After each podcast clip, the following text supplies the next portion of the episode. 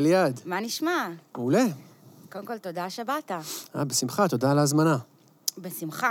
אז אה, דוקטור אדם שנהר, אתה מרצה בכיר בבית ספר למשפטים במרכז הבינתחומי, נכון. נכון, ויש לך דוקטורט מהרווארד. גם נכון. במה?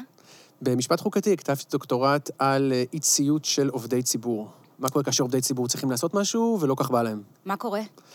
אה, כל מיני דברים קורים, אבל בעיקר עסקתי בשאלה למה זה קורה ואיך זה קורה, וגם טענתי שזה לא רע שזה קורה מדי פעם. מעניין. נכון. אוקיי, אנרכיסט. אה, בגבולות החוק. זה גבולות החוק. אה, אז אתה היום מרצה בתחומי העניין והמחקר שלך, ותגיד לי אם אני טועה, אבל משפט חוקתי השוואתי, תיאוריות של משפט חוקתי, סוציולוגיה של המשפט ופילוסופיה פוליטית. נכון מאוד. ואתה מתעסק הרבה בביקורת שיפוטית ופרשנות חוקתית וחופש הביטוי. אה, וחוץ מזה התמחית אצל אהרן ברק, גם נכון. נכון? זה גם פרט טריוויה נחמד. ואתה אבא של עדה, גם נכון. שהיא בת, אה, תשעה חודשים וחצי. שהיא בת תשעה חודשים וחצי, סופרים כל והיא יום. מאוד חמודה. אה, היא מהממת. יופי, אז, אז אני רוצה שנתחיל, אבל לפני שנתחיל, אני רוצה להשמיע לך משהו. אוקיי. אוקיי. אתה מזהה כבר? לא, אני אמור זאת? חכה.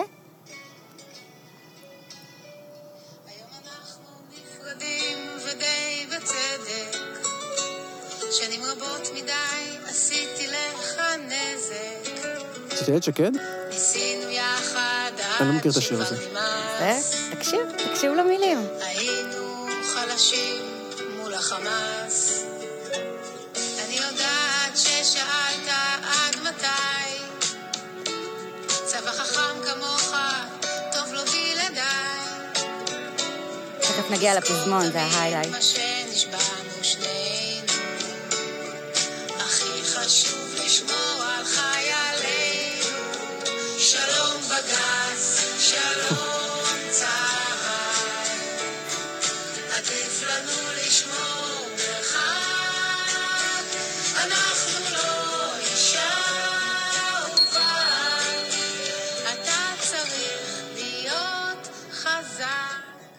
טוב, לא נשמע את הכל, אבל זה היה אה, בקמפיין הקודם, בבחירות הקודמות של אה, הימין החדש. אה, שיר מופת, שלום בג"ץ, שלום צה"ל. מהמם. שהאמת היא ש- שבתקופת בחירות הקודמת אני, אני ממש לא יכולתי להפסיק לזמזם אותו, זה היה נורא. למה השמעתי לך את זה? כי בעצם זה, אני חושבת, מסמל את העידן הנוכחי. אני חושבת שזה היה השיא של העידן הנוכחי. של אה, ביקורת על, אה, על בג"ץ. אה, ניתן לך עוד כמה אמירות שהוצאתי מהטוויטר וכל מיני מקורות. אוקיי. אה, בנט, אה, זה בנט כבר מזמן, גם בב- בבחירות האחרונות, אמר שצה"ל מפחד יותר מהפצ"ר מאשר מיחיא סינואר. אה, כמובן, שקד תנצח על בג"ץ, בנט ינצח על חמאס. סליחה, תנצח, הם מקפידים על זה, תנצח על בג"ץ, בנט ינצח את חמאס. אה, גם מאותה חבורה, יש לנו את בצלאל סמוטריץ', ש... שקרא, אמר לבג"ץ שיש לו אקטיביזם חזירי מטורף, ולאחרונה, אה, שהיה את סיפור ההפרדה בעפולה, אה, אז אה, פשוט כתב שמערכת המשפט מטומטמת. נכון. וסליחה שלמרות מעמדי לא מוצא מילה מעודנת יותר, טמטום פרוגרסיבי פונדמנטליסטי. אפשר גם להוסיף את מוטי יוגב, שעלו על. בג"ץ עם אה, D9. בדיוק, בדיוק, ואני רק, לה- להקדמה, אני רק אתן עוד ציטוט אה, אה, של מיקי זוהר. אה, גם ההוגה. אה, אחרי שפסלו את אה, מיכאל בן ארי ולא את אה, החברים מבל"ד, אה, אמר, אה, החלטת בג"ץ הזויה, אנו עדים להתערבות בית המשפט העליון בלב-ליבה של הדמוקרטיה בישראל, בכך שהוא לא מאפשר לציבור להחליט מי יהיו נציגיו בכנסת, ובפרט כשהם מהימין. באורח פלא, בל"ד אושרה ונציג מהימין נפסל, זו חציית קו אדום. אם לא נפעל לריסונו של בג"ץ, מוטב לנו, נבחרי הציבור, לחפש מקצוע אחר. אז אדם, הבאתי אותך כדי לדבר על אקטיביזם שיפוטי. אה, אנחנו ננסה להבין מה זה בכלל, ואם זה טוב לנו או רע לנו, ומתי זה בכלל הפך לעניין פוליטי של ימין ושמאל. אוקיי. אז בוא תספר לנו מה זה זה? אקטיביזם אוקיי. שיפוטי. אז אני חושב שחשוב לומר שאין הגדרה מוסכמת על מה זה אקטיביזם. אה, יש הגדרות אה, שונות. לדעתי, רובן ככולן הן חסרות ערך, וצריך להבחין בין השימוש הרטורי של המילה אקטיביזם, או בשיח הפוליטי, שזה עושה איזושהי אה, אולי עבודה כדי לצייר את בית המשפט, אה, אה, דווקא לאו דווקא את בג"ץ, אקטיביזם בכלל של שופטים, גם לא רק בארץ אלא גם בעולם, כמי שחורג מהסמכות שלו. אה, אבל בגדול אני חושב שיש שני מובנים אה, מרכזיים של מה זה אקטיביזם. אחד, זה שהשופטים עושים מה שבא להם, במובן הזה שבמקום להכריע לפי החוק, הם נותנים לערכים שלהם, לדעות שלהם, אה, לאידיאולוגיה שלהם האישית, שלא קשורה אה, למשפט, לעשות את העבודה במקום המשפט. בעצם מחליפים את המשפט ושמים את האינטרסים האישיים שלהם, ואז הם במובן הזה הם אקטיביסטים. זאת עמדה אחת על מה זה אקטיביזם. עמדה אחרת על מה זה אקטיביזם, שלדעתי יותר נכונה, אבל היא גם כן בעייתית, אה, וזה להגיד, ש... אה, להנגיד בעצם את אקטיביזם עם ריסון שיפוטי. מה זה אקטיביזם? זה בעצם הנטייה של בית המשפט להתערב, במובן של לפסול החלטות ממשלה או לפסול אה, אה, אה, חוקים. אז כשאתה אומר ריסון שיפוטי, אתה מתכוון לשמרנות? זה היינו הך מבחינתך? מה שמכנים שמרנות? אז גם כאן יש בעיה, כן? כי השאלה היא גם מה זה שמרנות. עכשיו, אפשר לחשוב על כל מיני דברים אה, אה, שהם שמרנים או שהם לא שמרנים, ולצייר את זה באורח שונה. למשל, קחי למשל אה, בית משפט שפוסל חוק שמתיר הפלות. לא משנה עכשיו מה היה הסיבה, כן? ונגיד שהעמדה של נגד הפלות היא עמדה שמרנית. אז בית המשפט שפוסל חוק כזה, האם הוא שמרן, כי בעצם הוא מתייצב בעד, או הוא מתייצב נגד הפלות, mm-hmm. או שאנחנו נגיד שהוא אקטיביסט, כי הוא בעצם אה, עכשיו פוסל חוק של הכנסת. אמ, אז אני, אני גם חשבתי קצת, ניסיתי לחשוב קצת אה, לפני היום על, אה, על הגדרה, וזה באמת דבר נורא אמורפי לנסות להגדיר מה זה אקטיביזם. אמ, ויש אה, ספר של זאב סגל ולילך ליטור, או ליטור, אתה יודע איך כן, אומרים? ליטור, אני חושב. ליטור, אה, שקוראים לו אקטיביזם ופסיביזם אה, שיפוטי, שהם אומרים שם משהו שנורא מצא חן בעיניי, שזה קצת כמו ששופט אמריקאי בשנות ה-60 אמר על פורנוגרפיה, שזה I know it when I see I know it when I see it, נכון. בדיוק. אגב, גם זה לא נכון, כי גם היום אנחנו גם לא בטוח שאנחנו כולנו נסכים מה זה פורנוגרפיה. יש למשל פסק דין נורא מפורסם של בית המשפט העליון, שעוסק בסרט שנקרא אימפריית החושים, שבזמנו זה היה סרט שערורייתי וסרט יפני ושצונזר באופן אה, חלקי. והשופטים שם נחלקו בעמדות שלהם לגבי האם מדובר בסרט פורנוגרפי, או סרט שיש בו קטעים פורנוגרפיים, או באיזו יצירה אומנותית. אירוטיקה, כן, בגבולות ה- כן. אז גם האמרה הזאת, אגב, שהיא, מי שאמר אותה היה השופט פוטר סטיוארט, אמריקאי, בפסק דין שנקרא ג'קובליס נגד אוהיו. לא שזה כזה חשוב. אבל הוא אמר, כן, זה מה שהוא אמר, I know it when I see it. אבל קודם כל, זה ממש לא טוב שזאת אמרה ההגדרה. בעייתית, זו אמרה בעייתית. אם זאת ההגדרה שלנו למשהו, אז, אה, כן. אז כל אחד יגיד, well, I know it when נכון, I see it. נכון. אז זה לא עוזר לנו אה, נכון, שום נכון. דבר. אז אני רוצה להציע משהו אחר. אוקיי. לחזור להפרדת רשויות, נכון? יש לנו את המודל אה, של אה, מונטסקיו, נכון? ככה מבטאים את זה? ככה מבטאים. שהוא פילוסוף צרפתי, בן המאה ה-18, שהגה את המודל של הפרדת רשויות, שבעצם דיבר על שלוש רשויות. רשות מחוקקת, שהיא אחראית על חקיקת החוקים, רשות כן. מבצעת, שאחראית על ביצועם, ורשות שופטת, שאחראית על פירושם. עכשיו, מה עומד מאחורי הרעיון בכלל של הפרדת רשויות? כוח הוא דבר משחית, אנחנו לא רוצים לרכז יותר מדי כוח בידי גורם אחד, אנחנו מבזרים את מוקדי הכוח. נכון. אז אהרון ברק, שבטח נחזור אליו עוד פעם או פעמיים, בשמחה. הוא כתב שהפונקציה העיקרית והמרכזית של הרשות המחוקקת זה יצירה של נורמות כלליות. אה, הפונקציה העיקרית של הרשות השופטת היא הכרעה בסכסוכים, ותוך כדי הכרעה בסכסוכים, יוצא שאנחנו גם, כתוצר לוואי אינצידנטלי, שופטים, גם מדי פעם צריכים אה, לייצר נורמות חדשות. אה, זאת אומרת, הוא לא רק מצהיר על דין קיים, הוא גם גם יוצר. לפעמים יוצר דין חדש. נכון. זאת אומרת, החלוקה היא לא הרמטית מלכתחילה. מה שאני באה להגיד זה שהחלוקה... אני רציתי להציע, כשחשבתי על זה, אני רציתי להציע שכל פעם שרשות חורגת מה, מהתפקיד המסורתי שלה, אז היא בעצם, אפשר לקרוא לה אקטיביסטית. אבל בעצם גם התפקיד המסורתי שלה הוא לא הרמטי. נכון, בעצם התפקיד המסורתי, אין התפקיד מסורתי. כן. משום שכל רשות עושה כל דבר. אה, או כל רשות עושה גם דברים שהרשויות האחרות עושות, כן? למשל, תחשבי על אה, הכנסת, ששופטת את חברי הכנסת כאש, אה, בדין האתי, למשל, כן? שהיא צריכה להחליט על עבירות אתיות ועונשים כמו קנס או הרחקה מלאה. אז היא ממלאת פונקציה שיפוטית, או הכנסת שהיא מחליטה על מתן, אה, הענקת חסינות. גם כן פונקציה שיפוטית. אז גם בתי המשפט עושים אותו דבר. למה? כי בתי המשפט מפרשים חוקים. אוקיי, בסדר, כולם יכולים להסכים שזה דבר טוב, או דבר הכרחי, אין מנוס מזה. אבל מה זה לפרש חוק? לפרש חוק זה בעצם לתת מובן לטקסט. אוקיי, עכשיו, יש חוקים, או הרבה מאוד חוקים, במיוחד חוקים שעוסקים בזכויות אדם או בנורמות חוקתיות, שהם בעצם מטבעם מאוד עמומים. אז לפרש אותם, כלומר, להעניק להם מובן, זה בהכרח יוצר גם מובן שהוא חדש, ומובן שיהיה במחלוקת. אבל אי אפשר להגיד לשופטים לא לעשות את זה, כי זה התפקיד שלהם, כן? למשל, ניקח סתם אה, דוגמה בנאלית, בסדר? נגיד, ברוב החוקות אה, בעולם, או כמעט כל החוקות בעולם, מגינות על חופש הביטוי. אבל הן לא קובעות מה זה חופש הביטוי, ואיזה ביטוי הוא מוגן או לא מוגן. ועכשיו נגיד אנחנו עוסקים בשאלה, האם ביטוי גזעני צריך להיות ביטוי פלילי? כן או, כן או לא? פרדוקס הסובלנות. כן, אבל האם, האם הביטוי הגזעני הוא בעצם ביטוי כן. שראוי להגנה? כן. עכשיו, יבוא אליך ומישהו יגיד, צריך להגן על חופש הביטוי. ביטוי גזעני הוא פשוט ביטוי. כמו כל ביטוי אחר. יבוא מישהו אחר ויגיד, לא, בגלל שביטוי גזעני, הוא בעצם יש לו כל מיני אפקטים שמדירים אנשים אחרים מהשיח, ובעצם לכן נגיד הוא פועל כהשתקה של אנשים אחרים של מיעוטים למשל. עכשיו, אפשר עכשיו דיונים סבירים לכאן ולכאן, אני לא מתכוון להכריע בסוגיה הזאת.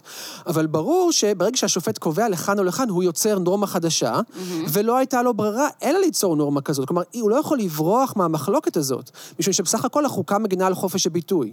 אז מה הוא יעשה? גם אם הוא יגיד, תשמעו, אני לא מחליט, כשאתה אומר אני לא מחליט, אתה מעניק את הניצחון למישהו. מישהו כן מנצח. חד משמעית. השאלה אם לנו יש חוקה או אין לנו חוקה היא שאלה בפני עצמה. זאת אומרת, חוקה אין לנו, השאלה לגבי מעמדם של חוקי יסוד, שתכף אנחנו נגיע לזה. זו תמיד שאלה שאני פותח ב... את השיעור הראשון במשפט חוקתי בשנה א', אני עושה איזשהו סקר ואני אומר, כמה אנשים חושבים, סבורים שיש בישראל חוקה? וכמה, חלק מרים את היד, וכמה... זה תלמידים של רייכמן. כמה אנשים אין. סתם, סתם, וזה אפשר לעשות את זה בכל בית ספר. אפשר לעשות. בכל בית ספר. עכשיו. רוב, הסטודנטים, אה, אני חושב, אם אני זוכר, מרימים את היד וחושבים וסבורים שבישראל אין חוקה. למה הם, למה הם חושבים את זה? כי זה מה שהם למדו בשיעורי אזרחות. אבל בסוף הקורס, אף אחד לא חושב על זה. כלומר, אם הם עדיין חושבים על זה, כנראה שעשיתי עבודה מאוד לא טובה בתור אה, אה, מרצה. ולכן ה- ה- העמדה שלי היא שדווקא בישראל יש חוקה, ואני אגיד את זה יותר מזה, אין מקום בעולם שאין בו חוקה. גם אם החוקה היא לא כתובה, גם אם החוקה היא לא עליונה, חוקה תמיד יש, במובן של אוסף של כללים, שהם הכללים הבסיסיים ביותר שמסדירים את האופן שבו המשטר פועל. אתה נוגע פה ממש בליבה של המחלוקת, אני חושבת. אה, שאתה יודע מה, תכף נגיע אליה. בסדר. אנחנו תכף נגיע לזה, כי אני חושבת באמת שאתה נוגע ב- בדיוק בעניין של אה, מה הם אותם, אותם כללים שכביכול, ואני, ואני נוטה להסכים, שגם אם יש כללים, אותם ערכים, ערכי, ערכי יסוד של השיטה, שגם אם הם לא כתובים עלי ספר, חייבים לפרש לאורם, לפעול לאורם, אה, והשאלה עד איזה רמה, אבל תכף אנחנו, אני, אני, רוצה, אני רוצה להתחיל דווקא מהתקופה שעוד לא היה לנו אפילו חוקי יסוד. אוקיי. אה, ש, שאני חושבת שהפעם הראשונה, או ת, תתקן אותי, אבל פסק הדין הראשון המכונן זה בג"ץ כל העם. ככה אני למדתי. כן. אה, משפט חוקתי ב- לפני המון שנים. אני חייב להגיד שהיום אני לא פותח בכל העם. מה אתה פותח? אני פותח בפסק דין אחר, שהוא לא כל כך מוכר מחוץ לקהילה של אנשי המשפט החוקתי. אחד מפסקי הדין הראשונים של בית המשפט העליון, שניתן אה, אה, בשנת אה, 1948, אה, שנקרא אל קרבוטלי. אה, נגד אה, זה זה שר הביטחון או הרמטכ"ל, אני כבר לא זוכר, שעוסק במעצר של אה, ערבי תושב יפו, שנעצר מעצר, מה שאני קורא, היום קוראים לזה מעצר מנהלי. כן. בזמן מלחמת העצמאות, או בסביב מלחמת העצמאות, והוא נמצא במעצר, וחבר שלו בשם אלקרבוטלי עותר כדי לשחרר אותו. והשאלה, האם היה ניתן לעצור, האם הרמטכ"ל היה מוסמך להוציא צו מעצר כדי לעצור את אלקרבוטלי? והתשובה? אה, והתשובה שבית המשפט נותן היא שיש לשחרר את אלקרבוטלי. עכשיו, התשובה היא די טכנית. למה? משום שהחוק באותו זמן קבע שבזמן המעצר, עציר יוכל אה, להשיג על המעצר שלו, לערער על המעצר שלו בפני ועדה מנהלית כלשהי. הבעיה הייתה שכשקבוטלי, שאבו לבן, זה היה שם העצור, הוא נעצר, לא הייתה אז ועדה מנהלית. כלומר, משרד הביטחון או הרמטכ"ל לא הקים את הוועדה המנהלית, אז לא היה לו למי, בפני מי לעתור. אה, ובית המשפט אמר שזה צובע את כל המעצר של אבו לבן באופן לא חוקי. כלומר, אם הוא נעצר מבלי שהייתה לו אפשרות להשיג על המעצר שלו, משמע שהמעצר שלו הוא לא חוקי. ולכן לשחרר אותו. עכשיו, למה אני מדבר, למה אני מדבר על זה? לא כל העם, זה לא משפט חוקתי, אבל זה בעצם מלמד שכבר אז בית המשפט העליון הייתה לו תפיסה של שלטון החוק ואת הגבלה של השלטון. כלומר, בית משפט צעיר, בשנתו הראשונה, שבן גוריון ראש ממשלה, באמצע מלחמת העצמאות, שלושה שופטים אומרים ל, אה, אה, לצבא, כן, כאשר מישהו נעצר בחשד לעבירות אולי, או לביטחון המדינה, אנחנו לא מתעסקים בכלל בטיב החשדות. אנחנו בכלל לא עוסקים בזה, מעניין. אנחנו לא עוסקים בשאלה אם אבו לאבן הוא מסוכן, ונכון כן. שיש מלחמה בדיוק מול אותם אנשים שאבו לאבן משתייך אליהם. כן. אנחנו מורים על שחרורו, כי לא הייתה לכם סמכות. וזה לדעתי הרעיון המכונן של שלטון החוק. אחר כך אני מגיע לכל העם. זו בעצם הפעם הראשונה אה, שאנחנו יכולים להצביע עליה, שבית המשפט אצלנו בארץ אמר לאחת הרשויות האחרות, אין לך סמכות לעשות משהו, וביטל. נכון, ואחר. כך היו עוד דוגמאות. כלומר, היו דוגמאות בעצם של בית המשפט אה, העליון אוכף זכויות אדם, באמצעות, כמו למשל עקרון שלטון החוק, גם לפני מה שנקרא המהפכה החוקתית. זהו, אז זה, זה, זו בעצם הנקודה, כי אני חושבת שכן היה שינוי במה שנקרא המהפכה החוקתית ואחריו, אבל כן מעניין... היה שינוי, אין ספק. כן, אבל כן מעניין אותי אה, להראות, או ש, שנדבר על זה, אם באמת זה היה המצב, כי אני חושבת שגם עוד לפני באמת, כפי שאתה אומר, היו עדיין עקרונות יסוד של השיטה, ששופטים אה, פסקו לאורם, ומדי פעם היו צריכים גם אה, לפסול בגלל זה פעולות של, אה, של המנהל. אקטים של המנהל. נכון. אז מה שהשופטים עשו בא- באותם עשורים הראשונים עד 1995, מה שהם בעצם עשו, הם יצרו מגילת זכויות אדם באופן פסיקתי. כלומר, הם גזרו את זה מהעובדה שישראל היא דמוקרטיה, למשל. אמרו, אם ישראל היא דמוקרטית, אז- אז חייב אז- שיהיה פה חופש ביטוי, למשל, או חופש עיסוק, כן? כן. אמ, והם השתמשו, והזכויות האלה היו... במובן מסוים היו עליונות על אקטים מנהליים. עכשיו, ולכן השיטה הייתה שרק אם הכנסת רצתה לפגוע בזכויות אדם האלה, היא הייתה יכולה לעשות את זה. רק, רק הכנסת הייתה יכולה לעשות את זה, והייתה צריכה להצהיר רק במפורש, או להסמיך את רשויות המנהל באופן מפורש לעשות את זה. ואם היא לא עשתה את זה, אז לא יכלת. אז רשויות המנהל לא יכלו לעשות את זה, כן? יש דוגמה מפורסמת שפסק דין שני אולי שאני מלמד. פסק דין מ-49, הבג"ץ הראשון של 49, כן. שנקרא בג"ץ בג'רנו. אולי, אולי את זוכרת אותו. כן. כן, היו אז, היו אז מאכערים ברשות הרישוי. אמרו, אנשים אין להם זמן אה, לעשות טסט ולהעביר את כל המסמכים, פה תביא לי, תשלם לי כסף, ואני אתווך, ואני אלך לרשות הרישוי, אני אעביר את הטפסים, ואני אסדר שהרכב שלך יקבל את האגרה, הרישוי וכל מה שצריך. עכשיו, משרד הרישוי חשב שזה בעצם יש כאן אלמנט של שחיתות. הוא אמר, אנשים צריכים לבוא ולעשות את הפעולות האלה בעצמם, ולא לשלם לכל מיני מתווכים שמקורבים כל מיני פקידים, וזה כר פורה לשחיתות, ואני רוצה לשים לזה סוף. אז מה הוא אמר? הוא אמר, אתה המאכערים, שהם נקראו בשפה המכובסת כותבי בקשות, אה, אתם יותר לא נכנסים למשרדים האלה. ואז בג'רנו, שהיה אחד מהאנשים האלה, עתר לבג"ץ. בשם חופש העיסוק, בעצם. בשם חופש העיסוק. כן. ומה שבג"ץ אומר בפסק דין מאוד מאוד קצר ותכליתי, הוא אומר, תקשיבו, אין לכם סמכות להגיד לו לא להיכנס. כל בן אדם יש זכות לחופש עיסוק. אתם רוצים לפגוע בחופש העיסוק שלו? זה תבואו אתם. ותחוקקו ותגידו זה. כן. אתם לא יכולים סתם להחליט, מפכ"ל המשטרה או רשות הרישוי, שר התחבורה, לא משנה מי, אתם לא יכולים סתם להגיד אסור לו להיכנס. הכנסת צריכה לבוא ולהגיד, אני מעוניינת לפגוע בחופש העיסוק. כל עוד היא לא עשתה את זה, אין לאף פקיד סמכות להצר את זכויותיו אה, אה, של זה הבן אדם. בעצם גם עיקרון של משפט מינהלי. מין- משפט מינהלי אומר בעצם לאף רשות אין סמכות שהיא לא בחוק. זאת אומרת, מה שבניגוד לבן אדם, נכון. נכון, בן אדם רגיל שמה שאסור לו מותר לו, אה, רשות זה הפוך. נכון. זאת אומרת, רק מה שהיא הוסמכה על פי חוק, או בהסמכה של הסמכה, כן? נכון. רק, רק, זה דלת אמותיה. נכון, זה מה שקוראים לזה עקרון החוקיות. כלומר, כן. אה, זה שזה עקרון החוקיות, עקרון שלטון החוק, כל מה שהמדינה עושה, המדינה אין לה שום דבר משל עצמה, כל מה שהיא עושה היא צריכה לעשות מכוח חוק. היא לא יכולה סתם לעצור אותי, או לחפש על הגוף שלי, או לכלוא אותי, נכון? כן. רק אם הנציגים שלנו החליטו בכנסת וכולי אלא אם וכולי. כן אתה אתיופי. אה, ולכן, מכוח העיקרון הזה בעצם, זה היה עיקרון נורא נורא מרכזי עד המהפכה החוקתית. כי זה אפשר לבית המשפט בעצם לאכוף זכויות אדם על הרשות המבצעת, כל עוד הכנסת לא אה, התערבה, וליצור מגילה שלמה של זכויות אדם, מבלי שהייתה חוקה. טוב, אז בכל זאת אנחנו חייבים להזכיר את כל העם. הרקע לכל העם זה שבשנת 1953 פורסמה בהארץ ידיעה לפיה אבא אבן, שהיה אז שגריר אה, ישראל בארצות הברית, אה, אמר שישראל תהיה מוכנה להעמיד 200 אלף חיילים לצד ארצות הברית במלחמה, במקרה של מלחמה עם ברית ברית המועצות. ההגנה, כבר אז דיברו על ברית אה, ההגנה. בבקשה, כן, שורשיה של ברית ההגנה.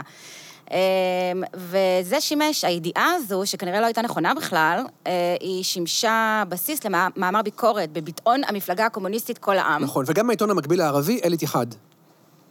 נכון, עכשיו אתה, אתה מעלה לי נשכחות, אה, ששם נטען שהממשלה היא אנטי-סובייטית. נכון. זאת אומרת, נכונה להילחם לצד הברית במקרה של מלחמה נגד ברית המועצות. ואז בעקבות הדבר הזה... רגע, וגם כתבו שם, כן. המשפט שקומם את כל הסיפור הזה, שלא ניתן לבן גוריון, ואולי גם לאבא- אבן, לספסר בדם בנינו. כן, הרמיזה שבעצם השלטון יפעל כדי להקריב אזרחים ישראלים יהודים לטובת איזו מלחמת אה, מעצמות, מתוך הזדהות עם הגוש המערבי-אמריקאי, נכון. אה, אז בעקבות, ה, אז, אז בעקבות המאמר הזה, אה, הורה שר הפנים על הפסקת ההוצאה לאור של העיתון, וגם המקביל לו, אני מבינה, אה, המקביל הערבי, למשך עשרה ימים. נכון. מה אמר הנשיא אגרנט? הנשיא אגרנט... מה פסק? מה פסק? בעצם, אז קודם כל יש היסטוריה נורא נורא מעניינת עם כל העם, אגב, כי זו לא הפעם הראשונה שסגרו את כל העם. כמה חודשים לפני כן כל העם נסגר בגלל מאמר אחר. והתיק גם כן הגיע לש- לבית המשפט זאת בעצם העליון. הייתה רדיפה פוליטית? אה, כמובן שהשלטון המפא"יניקי הישראלי באותה תקופה, בלשון המעטה, לא אהד את אה, המפלגה הקומוניסטית. הקומוניסטים, כן.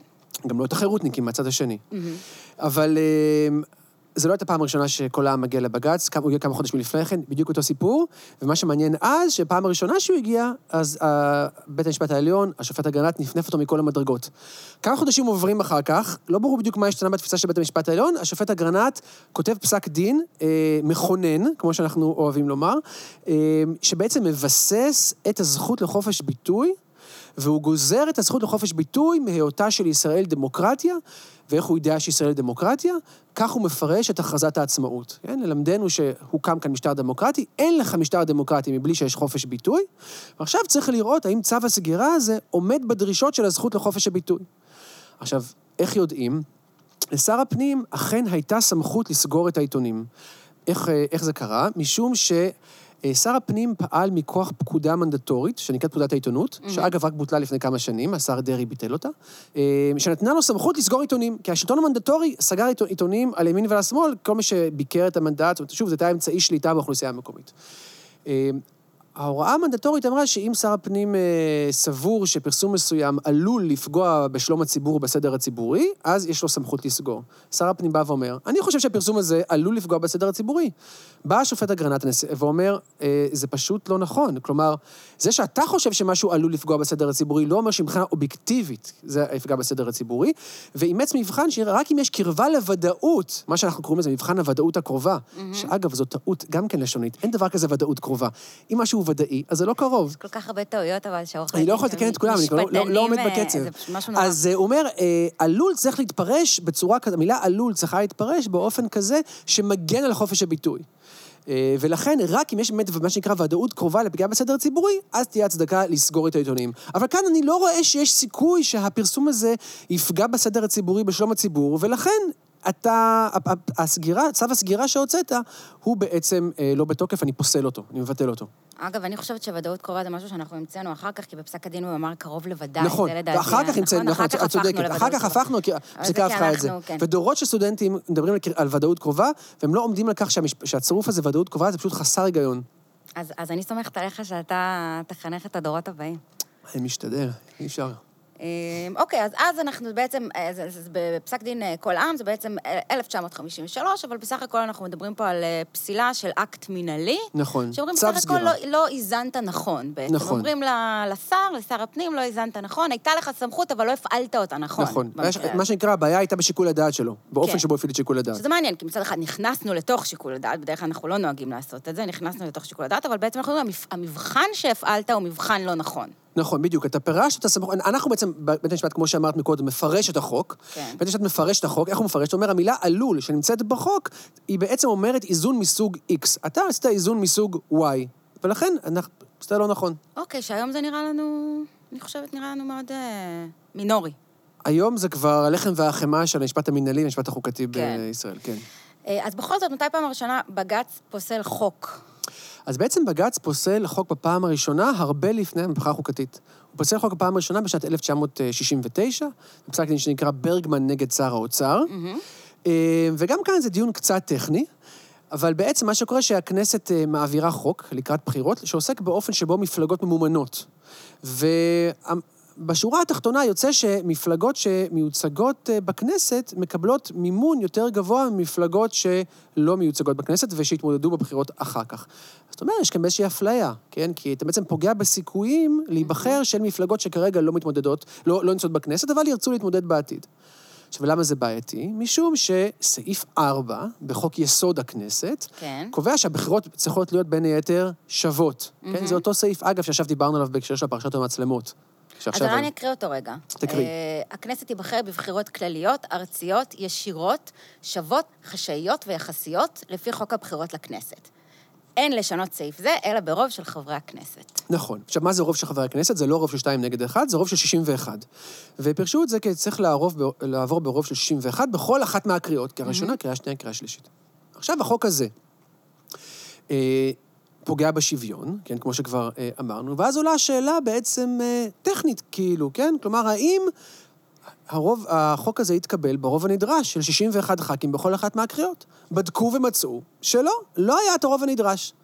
ולכן בית, בית המשפט אומר, אני בעצם מקיים את החוק. החוק מורה שאם אתה משנה את שיטת הבחירות, זה צריך לעבור באותו רוב של 61, לא עבר ברוב הזה, זה אכן משנה או פוגע, הוא אמר פוגע בשיטת הבחירות, כן? זה לא בדיוק שינוי, זה פגיעה, זה גם כן הבדל חשוב שלא נעמוד עליו עכשיו אולי. אה, ולכן היא פוסלת את החוק. כלומר, אה, זו הייתה הפעם הראשונה שבית המשפט פסל אה, אה, חוק, בפסק דין מאוד מאוד קצר, אגב. פסק דין של חמישה עמודים. אין פסקי דין כאלה יותר. כמעט טכני. נכון. כל החוקים שנפסלו מאז ועד המהפכה החוקתית היו חוקים כאלה. חוקים שעסקו במימון מפלגות שהפרו אה, את סעיף 4. בג"ץ לאור, ש... שגם שם היה עניין של כן, סעיף 4. אותו, אותו, נכון? אותה סוגיה ש, ש, שבדרך כלל שעוסק במימון. כן, דברים שהם... אה, אבל זה כאילו נחשב בעצם טכני, כי מה בעצם בא הסעיף בו אומר? הסעיף, הסעיף בעצם אומר, מציג דרישה טכנית שצריך לעבור ברוב מסוים. ולכן הבדיקה... השאלה היא פשוט האם זה בכל שלבי, ואני... הפרשנות היא שזה בכל יש שלבי החקיקה. כמה שאלות. שאלה אחת, כמובן, קודם כל, האם באמת אותו חוק פוגע בשוויון? זו גם כן שאלה פרשנית, כי השאלה היא בעצם, מה זה שוויון? אוקיי? אז, אבל נגיד שאנחנו מתגברים על השאלה הזו, אה, שוב, זו עוד דוגמה למשל לפרשנות של בית המשפט, כן? החוק אומר בחירות שוות. הוא לא מפרט מה זה בחירות שוות, כן? החוק אומר בחירות חשאיות. אז מה זה בחירות חשאיות? מותר להכניס מצלמות? אסור להכניס מצלמות? איפה מכניסים מצלמות? מאחורי הפרגוד? לפני הפרגוד? רק מכוון לוועדת הקלפי? מכוון לכל המרחב? זאת אומרת, יש כל המון המון שאלות שאנחנו רואים שזה בלתי נמנע לא להכריע בהן. בכל אופן, בחזרה לענייננו, אז צריך להכריע מה זה שוויון. זאת שאלה אה, שיכולה להיות קשה לפעמים, ואז צריך לבדוק באמת האם החוק עבר באותן דרישות פרוצדורליות של הרוב הזה, של 61 ח"כים בכל אחת אה, בכל מהקריאות. הקריאות. הקריאות. אוקיי, אז, אז הגענו למהפכה החוקתית. כן, זינקנו מ-69 ל... זינקנו, לא, עברנו דרך לאור טיפה, שאנחנו לא הרחבנו עליו אפילו, אבל כי באמת זה קצת אה, פחות אה, מעניין ויותר טכני, רק זה היה רק בשביל להראות, הסיבה שכן התעכבתי על זה קצת, זה רק בשביל להראות שבית המשפט כן תפס את עצמו כמי שיש לו סמכות עקרונית לפסול חקיקה ראשית, לא רק אקטים מנהליים, גם טרם המהפכה החוקתית. נכון, אבל אני רוצה לסייג את זה ולהגיד שזה היה נורא נורא, התפיסה הייתה תפיסה נורא מצומצמת, שבגדול הצטמצמה לסעיף 4 לחוק יסוד הכנסת. וזה היה המקום היחיד שבית המשפט העליון הרגיש שבגלל שהכנסת בעצמה קבעה שחוק מסוים צריך לעבור ברוב מסוים, בית המשפט בעצם אמר לעצמו ולנו, אני רק אוכף את מה שהכנסת בעצמה עושה. כלומר, הכנסת, אה, אני, אני בעצם מקיים פה את רצון הכנסת, כן? אז אם אני אסכם את תקופת העידן שלפני המהפכה החוקתית, אז בעצם יש אה, ביקורת משני סוגים. כשלא מדובר בחקיקה ראשית ומדובר על אקטים מנהליים, אז אה, סיטואציה שהיא קצת יותר קלה, ובה בה אנחנו אומרים בעצם אם אין הסמכה, או פירשת לא נכון את גבולות הסמכות, יותר נכון. מה שאנחנו היום מגדירים יותר משפט מנהלי מחוקתי, כן. בעצם.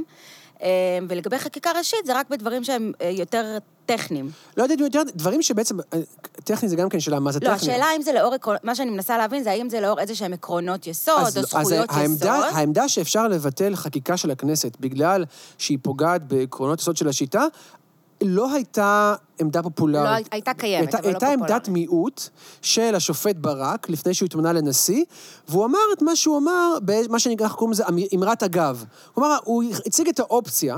של אולי יום אחד יהיה אפשר לפסול חוק אם הוא סותר את עקרונות היסוד של השיטה, אבל באותה נשימה הוא גם אמר, לא בשלה העת להכרעה בעניין הזה, אז אני זה- משאיר את זה אולי בתור אופציה, אבל מבלי להכריע, ואני רק מסמן שיש כזאת אולי אפשרות. זהו, אז... אז ושוב, זו לא הייתה עמדה שהייתה משותפת לשופטים, זו הייתה עמדה של ברק. מקרים, אה, ובית המשפט העליון היה עקבי בכך אה, שהוא לא פסל, למעט אותם מקרים שדיברנו עליהם, הוא לא פסל חקיקה של הכנסת. גם כשהוא מתבקש לעשות כאן על ידי הצדדים. אז אני רק אסגור לנו את המעגל, שאותו פסק דין לאור שדיברנו עליו, שבעצם הוא גם עוסק בחוק מימון מפלגות וחוק יסוד הכנסת, לאור חוק יסוד הכנסת, זה היה המקום שברק אה, השופט ברק, כתוארו אז, אה, אמר את אמרת האגב הזו, מה שאנחנו מכנים אוביטר, נכון. אמרת אגב, שאין לה משמעות אופרטיבית לפסק הדין. נכון, אבל יכולה לשמש אבל אותנו, ואותו אה, הלאה כן, בעתיד. אז מה שנקרא... האקדח שהופיע במערכה כן. הראשונה יכול אחר כך להופיע במערכה השלישית. בלון ניסוי. בל- בלון- סוג של בלון ניסוי, כן. נכון. אוקיי, אז עכשיו אנחנו חייבים לדבר על המהפכה החוקתית. בחודש מרץ 92 נחקקו שני חוקי יסוד. נכון. נכון? חוק יסוד חופש העיסוק וחוק יסוד כבוד האדם וחירותו. אז קודם כל, מה זה חוק יסוד? אוקיי, אז חוק יסוד, אה, בעצם כשאנחנו צריכים לחזור קצת אחורה. אה, כשה- אה, בשנותיה הראשונות של המדינה בעצם הייתה כוונה, וגם בהכרזת העצמאות הייתה כוונה, שלישראל תהיה חוקה. מסיבות שונות לא נחקקה חוקה. היה קשה להסכים אה, על מה החוקה צריכה לכלול, גורמים דתיים לא רצו שתהיה חוקה, אה, וגם בן גוריון לא התלהב מהרעיון של החוקה, כי מפא"י נהנתה מרוב גדול מאוד, והוא לא רצה שאיזשהו מכשיר שגם יגביל אותו אה, בהתנהלות שלו. אני מניחה שזה גם היה קשור לסטטוס קוו. זה קשור, כן, זה קשור להרבה מאוד דברים, יש הרבה מאוד סיבות אה, למה, למה לא נחקק חוקה, אבל לא, לא הצליחו לחוקק חוקה. אה, ואז אה, הגיעו לפשרה שנקראת פשרת הררי, או החלטת הררי, שאפילו אין לה מעמד של חוק, זו החלטה פנימית של הכנסת, שאמרה, אנחנו לא מצליחים להגיע, להגיע לחוקה, אז קיבלנו החלטה שלא להחליט כרגע. מה נעשה? נחוקק אה, אה, חוקים, שכל חוק יהיה חוק יסודי בפני עצמו, מכאן המילה חוקי יסוד, וביום מן הימים, אנחנו לא יודעים מתי, נאגד את נאגד כולם. את, כול, את כל הפרקים האלה לכדי חוקה אחת. אז בעצם נחקקו חוקי אה, יסוד, חוק היסוד הראשון שנחקק היה חוק יסוד הכנסת, בשנת 1958, ועם השנים נחקקו חוקי יסוד. מה קורה ב-92? ב-92 המצב משתנה, משום שזאת הפעם הראשונה שבה נחקקים חוקי יסוד שעוסקים בזכויות אדם. להבדיל מחוקי יסוד שעוסקים במבנה מוסדות. המשטר. זה ה- מבנה המשטר, מוסדות כן. בדיוק. חוק יסוד הצבא, הממשלה, הכנסת, דברים כאלה. עכשיו אנחנו עוברים למטריה חדשה של זכויות אדם. קודם כל, מה קרה שפתאום אנחנו הגענו למטריה הזאת, אתה יודע? בסופו של דבר, היו גורמים בכנסת, אה, בראשם עמד חבר הכנסת אמנון רובינשטיין, אה, וחבר הכנסת אוריאל לין, וחבר הכנסת דן מרידור, ועוד אנשים אחרים, שנושא זכויות אדם היה קרוב מאוד אה, לליבם, ובמשך שנים היו ניסיונות לקדם אג'נדה של זכויות אדם ולהעביר את זה בחקיקה של חוקי יסוד. אפילו הייתה הצעת חוק יסוד זכויות האדם, שהכילה כמעט את כל הזכויות. שוויון. את כולם, שוויון, חופש ביטוי, מצפון, דת. לא הצליחו להעביר את זה. ידעו שלא יוכלו להעביר את זה בגלל התנגדויות אה, של חברי כנסת אחרים, ולכן פיצלו את ההצעה הזאת לכמה הצעות נפרדות. מה שראינו ב-92, שזה חוק יסוד כבוד האדם וחירותו, וחוק יסוד חופש העיסוק, זה בעצם שני חוקי יסוד שנגזרו מאותה הצעה רחבה יותר. כן, כל התהליך הזה עבר אה, מה שנקרא אטומיזציה. פירקו את הדבר הגדול לאטומים נפרדים, אמרו, נעביר את מה שאנחנו יכולים להעביר כרגע, דברים שפחות מעוררים מחלוקת. אז למשל שוויון לא העבירו, וחופש הביטוי לא העבירו, אבל כבוד האדם אפשר להסכים על זה. פרטיות אפשר להסכים על זה, איזה- חופש העיסוק אפשר להסכים על זה, קניין אפשר להסכים על זה, תנועה אפשר להסכים על זה.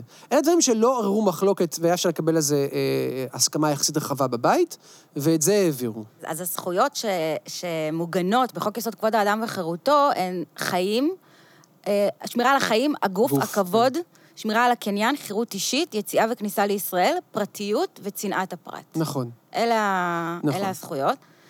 וחופש אה, העיסוק בצידו... וחופש העיסוק זה- בחוק אחר. זה חופש העיסוק, נכון. נכון. אנקדוטה שהאמת שאולי כבר לא כזאת אנקדוטה ש, שמדברים עליה גם הרבה בתקופה האחרונה, זה שהחוקים האלה עברו ברוב של 32 מול 21 חברי כנסת. נכון מאוד. נכון, ויש סיבות ב- למה זה היה ככה. כן. אמ, אז קודם כל זה נכון שבאמת לא היו, שפחות או רק חצי מהכנסת הייתה, והשאלה היא, חוקים כאלה חשובים, למה כן. למה הכנסת לא מתייצבת? כן. אה, אז יש כל מיני סיבות, יש שתי סיבות שבדרך כלל לא אומרים. סיבה אחת היא שבעצם הייתה הבנה, גם מימין וגם משמאל, שיש קונצנזוס סביב חוקי היסוד האלה. כשיש קונצנזוס, אז לא צריך לבוא ולהביע אה, תמיכה. זה דבר אחד.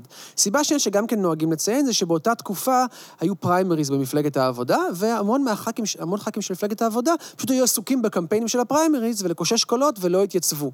והם, שוב, אף אחד לא חשב שלחוק אין סיכוי לעבור. זה לא עניין עקרוני שלא הגיע. זה לא היה עניין עקרוני. אגב, כשחוקי היסוד האלה תוקנו אחר כך בתש... בשנת 94, אז כבר, אה, אני כבר לא זוכר את המספר המדויק, בין 80 ל-90 ח"כים הצביעו בעד. כלומר, אה, מ-92 עד 95 לא קורה יותר מדי, בסדר? קורים המון דברים, לא נוכל להיכנס לכל, אבל לא קורה יותר מדי. 95 יש, פסק, יש אה, פסק דין של בנק המזרחי, שזה בכלל ניתן בערעור אזרחי של בנק.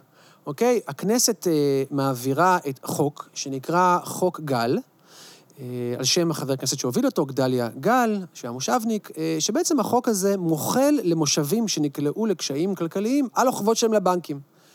מה הבעיה? הבנקים באים ואומרים, החוק הזה פוגע בזכות שלנו לקניין, אוקיי? וחוק יסוד כבוד אדם וחירותו מגן על הקניין, אומר, אין פוגעים בקניינו של אדם. בוא נניח שבנק זה גם אדם. בגלל שהחוק הזה פוגע בחוק יסוד, וחוק יסוד הוא עליון על החוק, זאת הייתה הטענה שלהם, טענה שלא הייתה מקובלת אז בבית המשפט העליון. כלומר, אף אחד לא חשב אז שחוק יסוד הוא עליון.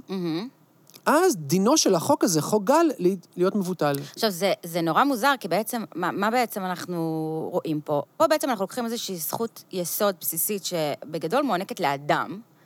אה, בנק הוא זה שבא ועורר אותה, ובגלל שהבנק, זאת אומרת, זה היה איזשהו, אה, איזושהי פלטפורמה להרכב של תשעה שופטים, לדבר 368 עמודים על המשמעות של חוק יסוד כבוד האדם נכון. וחירותו. שבעצם השאלות האלה בכלל התעוררו באוביטר, באמרת אגב, הן לא היו הכרחיות לא להכרעה הכרחיות. עצמה. אבל בית המשפט תפס את...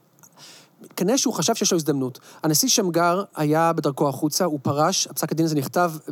אחרי שהוא אה, בעצם פרש, אחרי ששופט עליון פורש, יש לו שלושה חודשים אה, לסיים את הכתיבה. כן. ברק נכנס, אז אה, אה, להיות לנשיא, וגם הנשיא שמגר וגם הנשיא ברק כותבים פסק דין שבעצם מכריז על המהפכה החוקתית. מה זאת אומרת? הוא בעצם אומר, חוקי היסוד הם עליונים על חקיקה רגילה, אוקיי? שזאת הייתה אמירה חדשנית ומהפכנית. מהמם. ככה הם פירשו את חוקי היסוד ואת כל התהליך שהיה. ולבית המשפט העליון, לא רק שחוקי היסוד הם עליונים, לבית המשפט העליון יש סמכות לפסול חוקים שלא עומדים בדרישות של חוקי היסוד. בעצם אתה אומר לנו שכשהכנסת חוקקה את חוקי היסוד, כבוד האדם וחירותו וחופש העיסוק, היא לא סברה שמדובר בחוקים עליונים על מחלוקת, חקיקה ראשית יש, אחרת? יש מחלוקת אה, ארוכת שנים, אה, אה, באותה אורך, אורך של מהפכה חוקתית, לגבי מה הכנסת התכוונה לעשות. יש אנשים, אה, נציין למש... אה, אנשים, נגיד בדרך כלל מהמחנה הימני, שמרני, אה, ימין שמרני, שאומר, אין שום סיבה שבית המשפט העליון היה יכול לחשוב את זה, לא התכוונו לת- לתת לבית המשפט סמכות לפסול חוקים, ובעצם הח"כים של השמאל או של הימין המתון הטעו, כן, אה, את הח"כים שתמכו, כי הם הבטיחו להם שלא תהיה ביקורת שיפוטית על חקיקה, והנה בסוף אה, יש. לעומתם, יש אנשים, כמו אורי אלין, כמו אמנון רובינשטיין, שמה פתאום? זה היה ידוע לכולם, זה היה ברור, דיברנו על זה, והנה, אפילו כתבנו, בתוך החוק עצמו יש שני סעיפים שמעידים על כך. סעיף אחד שאומר שכל חקיקה שנתקבלה לפני חוק היסוד, התוקף שלה לא ייפגע. מזה אנחנו לומדים שחקיקה שהיא מאוחרת לחוק היסוד, אולי התוקף שלה כן יכול להיפגע. Mm-hmm. וסעיף אחר, שהוא סעיף מאוד מפורסם, שנקרא אה, סעיף 8, שהוא פסקת ההגבלה, שאומר שאם החוק אה, פוגע באחת מהזכויות שבחוק היסוד, אז החוק הזה צריך להיות לתכלית ראויה. בוא אני אקריא אותו. גם, את תקריא הנוסח אותו, כי הוא שלו. חשוב מאוד. נכון. אה, אז אה, סעיף 8, שמכונה פסקת ההגבלה, קובע אין פוגעים בזכויות שלפי חוק זה, אלא בחוק ההולם את ערכיה, ערכיה של מדינת ישראל, שנועד לתכלית ראויה, ובמידה שאינה עולה על הנדרש, או לפי חוק כאמור מכוח הסמכה מפורשת בו. שזו בעצם, מה זה, מה זה אומר? מה זה פסקת ההגבלה? פסקת ההגבלה בעצם מתארת מתי הכנסת יכולה להגביל את הזכויות שבחוק יסוד כבודם וחירותו. כן, נגיד הכנסת עכשיו רוצה לפגוע בקניין, היא לא יכולה סתם ככה לפגוע בקניין, כי חוק יסוד כבודם וחירותו אומר, אין פוגעים בקניינו של אדם. מתי, אבל זה לא אומר שיש לנו זכות אבסולוטית על קניין. אין לנו זכות אבסולוטית, אין לנו אף זכות אדם שהיא אבסולוטית. אפשר לפגוע בה. מתי? בתנאים של פסקת ההגבלה. אז אדם, מה בעצם אכפת לי איך קוראים לזה? אם קוראים לזה חוק יסוד או לא קוראים לזה חוק יסוד? הרי בסופו של יום, זה ויכוח סמנטי, לא? אז הוא לא סמנטי, הוא בעצם מאוד מהותי, משום שחלק גדול מבנק המזרחי עוסק בשאלה האם לכנסת בכלל יש סמכות לתת לנו חוקה. מה שנקרא, האם לכנסת יש סמכות מכוננת. עכשיו נגיד, אם אנחנו נגיד שכן, אז חוק היסוד הזה הוא חלק מהחוקה שלנו, אז גם אי אפשר לשנות אותו בחוק רגיל. צריך לשנות אותו רק בחוק יסוד אחר, נכון? כי חוק, אי אפשר לשנות חוק יסוד בחוק, אלא רק בחוק יסוד.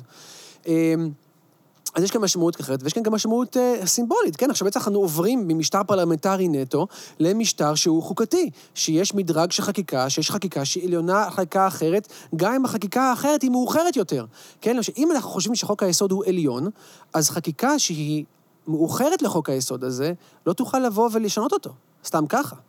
עכשיו, מה ההיגיון? ההיגיון, בעצם, אנחנו, ממשלות מתחלפות, נכון? ו- והיינו- וכנסות מתחלפות. וכנסות מתחלפות. הרעיון, רק להבהיר, הרעיון של בעצם של יצירת חוקה, או חוקים עליונים, או לא משנה איך נקרא לזה, זה שיהיו כמה קבועים בתוך הדבר הזה, בתוך הסמכות של הכנסת לחוקק חוקים, כדי שלא כל פעם שהרוב יהיה X או Y, הוא יוכל לשנות את הערכים או הזכויות הבסיסיים שאותם חרטנו על דגלנו. נכון. זה הרעיון של החוקה, שהיא גם תהיה עליונה, וגם שהיא תהיה נוקשה באופן יחסי, כלומר שיהיה קשה לשנות אותה. אבל מה שמעניין במה- במהפכה החוקתית בישראל, היא שהחוקה שנוצרה לנו היא לא כזו. כלומר, יש לנו סוג של אנומליה, כלומר, יש לנו חוקה, שבעצם מי שמחוקק אותה זה הכנסת, ולא גוף אחר שבדרך כלל מהשפה המכוננת, וגם מאוד מאוד קל לשנות את החוקה הישראלית. נגיד הכנסת רוצה מחר לשנות את חוק יסוד כבוד האדם וחירותו, או אפילו היא רוצה לבטל אותו. יכולה לעשות את זה היא בר- יכולה לעשות את זה ברוב של 1 נגד 0. רוב אפילו, רגיל. אפילו לא צריכה רוב של 61. כלומר, האנומליה היא שבעצם החוקה שלנו מתקבלת באותו הליך כמו שחוקים רגילים. אפילו לא צריך חמש קריאות, כן? מספיק שלוש קריאות. אה, ולכן זה מעורר ביקורת מצד אנשים שחושבים שאין לנו חוקה, להגיד, תשמעו, אנחנו- זה, זה, זה פיקציה. אתם יצרת כאן איזשהו גוף, שזה הכנסת, אומר, הכנסת היא גם מכוננת והיא גם מחוקקת, ואתם לא עושים שום הפרדה שהיא הפרדה אה, אה, מוסדית, והראיה, בעצם אין שום הבדל בין חוק לבין חוק יסוד, חוץ מהשם שלו. הוספנו את המילה יסוד אה, אה, לחוק, וזה הפך אותו עכשיו לחוק יסוד כסוג של מטה קסמים כזה.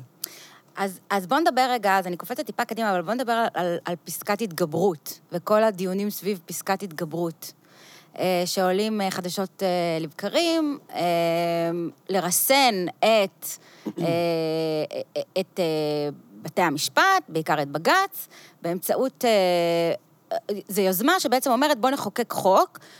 שיאפשר לנו לחוקק מחדש חוק שהכנסת, נכון. אה, שה, סליחה, ש, שבית המשפט ביטל, ברוב מיוחד. נכון, עכשיו, בעצם אנחנו חוזרים למשהו שאמרת בהתחלה, שדיברת על מונטסקיה והפרדת הרשויות. מה התפקיד של כל רשות? ובהקשר הזה, למי יש את המילה האחרונה? כן? האם אנחנו רוצים שלבית המשפט תהיה את המילה האחרונה? נגיד בית המשפט אומר, החוק הזה פוגע בזכות מסוימת ולכן החוק הזה בטל, וזה כן. סוף הסיפור, או שאנחנו נגיד, החוק הזה פוגע בזכות מסוימת ולכן הוא בטל, ואז הכנסת יכולה לבוא ולעשות משהו אחר. מה לעשות? למשל, להתגבר על הפסיקה של בית המשפט. פסקת ההתגברות, כשמה כן היא, המטרה שלה היא נועדה להתגבר על פסיקה של בית משפט, פסיקה שכבר ניתנה, או מראש לחסן חוק לפני שהוא אפילו נפסל. כן? להגיד למשל שעל החוק מסוים לא יכולה, אה, לא יכולה להיות לו אפילו אה, אה, ביקורת שיפוטית.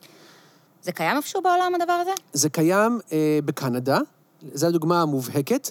אה, בסעיף אה, 33 לצ'רטר הקנדי, יש, אה, נקרא Notwithstanding Clause, ש, שבעצם אה, זה, זה מה שזה אומר, זה נקרא, אה, אה, מאפשר למחוקק לחוקק חוקים שיהיו חסינים בתקופה של, של חמש שנים שם, מפני ביקורת שיפוטית, ואגב, גם בישראל זה קיים. יש פסקת התגברות כבר היום בחוק יסוד חופש העיסוק. אה, חופש העיסוק מתיר לכנסת לחוקק מה שנקרא חוק חורג, ועל אף, כלומר, על אף האמור בחוק יסוד חופש העיסוק, אפשר לחוקק חוק שיהיה חסין מפני, מפני, חוק, אה, מפני חוק היסוד. בר- ברוב מיוחד. ברוב של 61. ונעשה בזה גם שימוש בישראל, אה, פעם אחת, בכדי להכשיר, זו מילה מצחיקה בהקשר הזה, אה, כדי למנוע יבוא של בשר לא כשר. אוקיי? ואיך אנחנו מבטיחים? מה זה, אני- מתרעל? כן, בדיוק. כן. אם אני רוצה לייבא בשר לא כשר, למשל, אז, כן. אה, ולא נותנים לי, זה פוגע בחופש העיסוק שלי. נכון. אז איך אנחנו נוכל אה, לעשות את זה? נחוקק חוק חורג, שיגיד, למרות מה שכתוב בחוק יסוד חופש העיסוק, אנחנו מחוקקים את החוק הזה, אה, שיהיה תקף למרות זאת. אוקיי. אז הרעיון הזה, אז בעצם, פסקת ההתגברות זה פשוט, צריך להסתכל על זה בקונטקסט היסטורי, עוד שלב באותה התגוששות שיש בין הפרלמנט או הממשלה לבין, אה, לבין בית המשפט, לגבי מי יש לו את המילה האחרונה, וזה לא מקרי שאנחנו רואים את הרעיונות האלה של פסקת ההתגברות, שהם צצים ועולים בשנים האחרונות. כי כל מה שקורה בשנים האחרונות זה בדיוק הנקודה שבה התחלנו בה עם השיר של איילת שקד. כן, שזה התפיסה... בעצם מתחיל מ... מ... אם אני לא טועה, מדניאל פרידמן. תראי, אפשר, מה, מה זה התחיל מ... הביקורת על בית המשפט תמיד הייתה. אה, היא, פשוט מאוד התעצמה מאוד מאז, אני הייתי, הייתי אומר שאפילו עוד לפני המהפכה החוקתית. היא התעצמה בגלל כל מיני שינויים שקרו בשנות ה-80. אחד זה מהפ... מה שנקרא מהפכת השפיטות, ואחד זה... אה, הכל מהפכת- שפיט? הכל, ש- מה שנקרא, הכל, הסיסמה הזאת, הכל שפיט. בוא תספר לנו רגע, מי, מי טבע את ה... מי אמר הכל שפיט? אז זו אמרה שמיוחסת לשופט ברק, שהוא כמובן, אפשר להסביר אותה בצורה הרבה יותר אה, אה, יפה. באיזה הקשר הוא אמר את זה? והגיונית. אה, אם אני לא, אם אני לא טועה, ואני מקווה שאני לא טועה, זה בהקשר של השפיטות של הסכמים פוליטיים. הסכמים שעושות... הסכמים קואליציוניים. שעושים, בדיוק, ש- שמפלגות אה, כן. עושות, שנכנסות לקואליציה, ואז שאלה, אם יש הפרה של ההסכם הזה, אם אפשר לדון בהסכם הזה, או שזה הסכם שבעצם שמור לספירה הפוליטית אה, אה, וזו הייתה בלבד. אמירה שבאמת קוממה, הכל שהיא שפיט. קוממה גם חלק מהשופטים עצמם. יש פולמוס בין השופט ברק לבין השופט אלון, שאמר, מה פתאום, לא הכל שפיט. אה, עכשיו, יש כל מיני דברים שקורים בשנות ה-80, שנורא מעניין לדבר עליהם. שבעצם אנחנו מתחילים, אנחנו רואים שיש מעבר או של הגדלת הכוח של בית המשפט העליון, של, אה, בשבתו כבג"ץ, על חשבון רשויות אחרות. כן, לפחות ככה זה נתפס. אז אחד זה מהפכה של שפיטות. בית המשפט מוכן לשמוע יותר ויותר סכסוכים שונים שפעם הוא לא היה מוכן לשמוע. מהמם. מהפכה של זכות עמידה, כלומר, אה, שזה אומר... שמה זה זכות עמידה? למי יש הזכות לבוא ולעתור לבית המשפט. פעם הייתה תפיסה... שבעצם אצלנו, בבג"ץ, לכולם, אה, בתכלס. כ- כמעט לכולם. מדהים. כמעט לכולם. כן. אה, פעם הייתה תפיסה שרק למי ש- שבאמת יש לו אינטרס אישי במחלוקת, בסכסוך הספציפי, והיום אפילו לא צריך מחלוקת. צריך, כל מה שהיום צריך העותר, צריך להצביע על זה שיש לו איזשהו אינטרס בשלטון החוק, שלטון החוק נפגע, וגם אם הוא לא צד לעניין, סתם אזרח שמעוניין שהחוק יישמר, הוא יכול לבוא אה, אה, אה, ולעתור. הדבר, המהפכות האלה קורות בד בבד עם מינויו של השופט ברק לבית המשפט אה, העליון, אבל אני לא חושב שזה יהיה נכון להסתכל על זה רק כמהלכים של השופט ברק, משום שהמהלכים האלה קורים בקונטקסט חברתי-פוליטי הרבה יותר מורכב של תמורות בחברה הישראלית בשנות ה-80. אילו, למשל. עכשיו, מה שאני הולך להגיד עכשיו זה בוודאי לא משהו מוסכם על כולם, זה משהו מעורר מחלוקת, יש פולמוס עליו, זאת, זה טיעון, זאת גרסה, זאת תיאוריה, שאני חושב שיש לה כוח... כבר אמרנו שאתה אנרכיסט, אז לא, בוא, אתה גם רדיקלי. זה, לא, אני גם אגיד, שזה גם לא טיעון שלי. כן. זה טיעון של אנשים כמו פרופסור אה, רן הירשל מטורונטו, ופרופסור מני מאוטנר מתל אביב, ועוד כל מיני אנשים, שאומרים שינויים משפטיים לא קורים בוואקום. הם קורים על רקע ובעקבות שינויים אחרים, יכולים להיות חברתיים, כלכליים, פוליטיים, כל מיני אה, אה, דברים. ואומרים, מה קורה בשנות ה-80? הטענה שלהם היא, או שנות ה-80, שנות ה-90, שהאליטה החילונית, האשכנזית, הסוצי... השמאל סוציאליסטי, משהו גם ב... שברוך קימרלין קרא לזה החוסלים, כן? האשכנזי, חילוני, לאומי, סוציאליסטי, הולכים ומאבדים את כוחם. כוחם הפוליטי. Mm-hmm. לטובת מי מאבדים אותו? הם מאבדים אותו לטובת אה, דתיים, כן? עלייה של מפלגות כמו למשל ש"ס, שזה כוח אה, עולה בפוליטיקה הישראלית. הם מאבדים אותו לטובת ימנים, המהפך של 1977, ומאבדים אותו לטובת מזרחים, mm-hmm. שכמובן גם יש חפיפה הרבה פעמים בין ימנים לבין מזרחים לבין דתיים. אבל אותו שמאל חילוני סוציאליסטי, שנהנה מכוח פוליטי לא מבוטל עד אותם שנים, הולך ומרגיש שהוא מאבד את הכוח, שהוא מפסיד את הבחירות ב-77, ומאז, והוא מרגיש ש- מידרדר. שכן, אה, חורבן, אה, אה, חורבן הבית, גנבו לו את המדינה. כן. מה, מה, אה, מה שנקרא. כן. ועכשיו, מה עושה בן אדם שמרגיש שהכוח שלו הולך לאיבוד? ולכן, המטרה היא בעצם להעביר את הכוח למקומות שבהם עדיין יש לנו הגמוניה. מהמם. אם אנחנו מאבדים את ההגמוניה שלנו בכנסת, למשל, אז אולי אפשר להעביר כוח למקומות שבהם עדיין יש לנו הגמוניה. איפה יש לנו למשל עדיין? באקדמיה, למשל בתקשורת, ובית המשפט. כן, התפיסה הייתה, ושוב, אני רוצה להזכיר, זאת לא העמדה שלי, אבל זאת עמדה שיש לה, אה, יש אנשים שסבור- אה, שסבורים שהיא נכונה, ואנשים מאוד אה, חשובים וחכמים, שבעצם, אומרים, זה לא מקרי שאנחנו רואים את העלייה בכוח של בית המשפט, בד בבד עם הירידה בכוח של אותם, נקרא להם גופים ליברליים. מהמם. אוקיי? ולכן זה לא מקרי למשל שהמהפכה החוקתית הונדסה גם על ידי ימנים ליברליים וגם על ידי שמאלנים ליברליים. אה, והם אמרו, אנחנו רוצים לשמור את ההישגים שלנו, אנחנו רוצים לשמור על ישראל שעדיין תהיה ליברלית או על זכויות אדם. אם אנחנו כבר לא מצליחים לשמור על ליברליות בתוך הכנסת, בואו נחזק מוסד שיכול להבטיח שמירה של זכויות אדם ליברליות. מאוד מעניין, מה שאתה אומר, כי, כי זה מכניס אותנו, אנחנו הרי יודעים שבתי משפט, הם, אנחנו גם קצת מקדימים את המאוחר פה, אבל בתי משפט הרי הם לא, שופטים הם בני אדם, אנשים, אנשים בשר ודם, והם לא מכונות. ואין להם אלגוריתמים, ואנחנו יודעים שהם מביאים את הערכים שלהם מבחוץ, בעל, בעל כורחם, אין להם כל כך ברירה. אין להם ברירה. אותם- כולנו, נכון. כולנו, כולנו.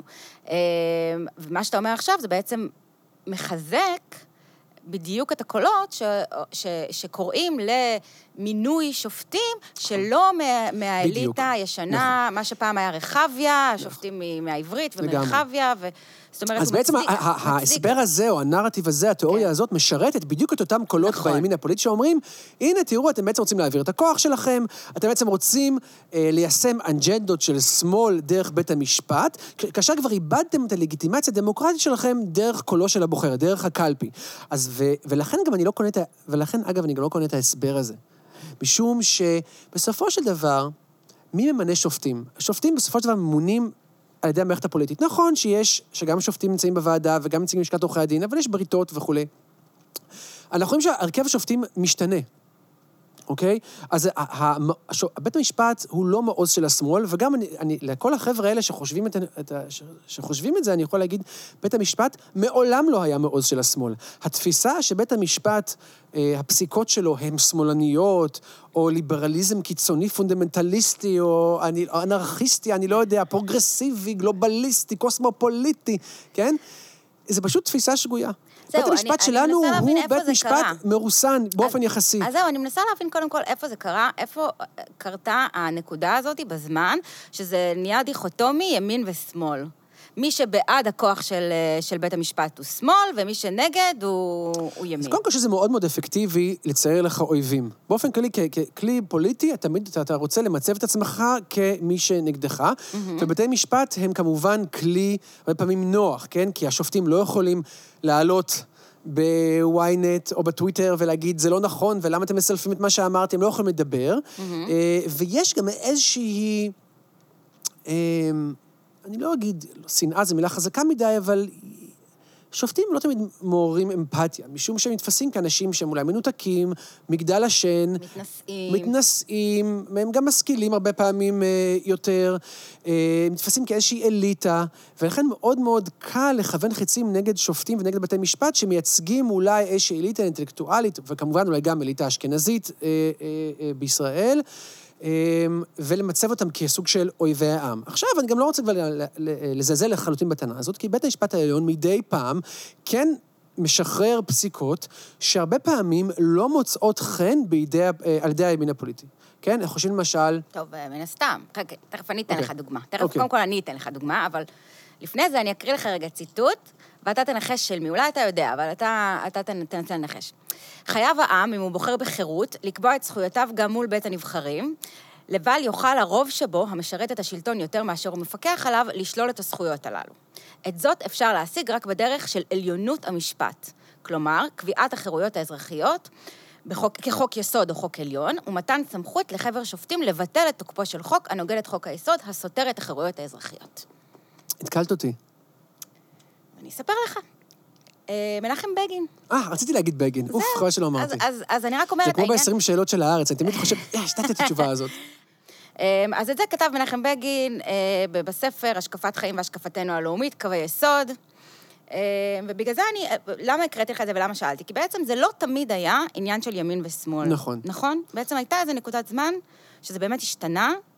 אה, כמו שאתה אומר. עכשיו, אגב, אני גם רוצה להגיד עוד משהו לגבי הזהות של השופטים, המוצא של השופטים, שהם היו אשכנזים פעם יותר, או אולי עדיין, אבל בואו לא נשכח ש, שמזרחים קופחו, ועדיין מקופחים במדינה, וכיוון שכך, נקודת הפתיחה שלהם הייתה הרבה פחות טובה, היום היא קצת יותר טובה, אבל אנחנו יודעים שזה לוקח כמה דורות, שנקודת הפתיחה תהיה... זה אנחנו- לא רק, אה, כמובן, לא רק המזרחים, גם ערבים, כן? גם אומרת, ערבים. גם אה, ערבים. ייצוג של ערבים בבתי המשפט, גם בדיוק. הנמוכים יותר, הוא עכשיו, אני, הרבה פחות באחוז אז, מהשיעור אז אני. אומרת, הרי בואו לא נשכח שהשופטים שנתנו לנו את כל הפסיקות, אה, השופטים שישבו בבנק המזרחי, המהפכה החוקתית, היו כבר מבוגרים אז, יחסית, והיו כמעט, כבר ישנים כמעט תמיד אז. זה ככה, כי שופט עליון, כמעט בהגדרה, הוא תמיד יתמנה להיות בדיוק. שופט עליון בשלבים מאוד מאוחרים של הקריירה שלו. נכון. ולכן אפשר להניח שכמו שמצטמצמים הפערים של פערי אי השוויון בתחום, למשל, אה, של המוצא, אפשר להניח שהם יצטמצמו, גם נראה את זה לאט-לאט, עוד דור, נראה את זה יותר זה נכון בבתי שיש, המשפט. אה, לגבי שופטים מזרחים לפחות, נכון שיש היום אה, הרבה יותר שופטים מזרחים אה, בעליון ובכלל, מאשר היה לפני 40 ו-50 שנה. אבל זה, אין ספק. בדיוק, אבל, אבל בואו לא נשכח שבאמת אנחנו עשינו כברת דרך. אבל אני חושב שהתפיסה שלנו גם לגבי, מה שהשתנה, הייתה תפיסה, אה, בשנות ה-50 וה-60 וה-70 וגם ה-80, שהשופטים הם מקצועיים, והם ניטרלים, והם אובייקטיביים.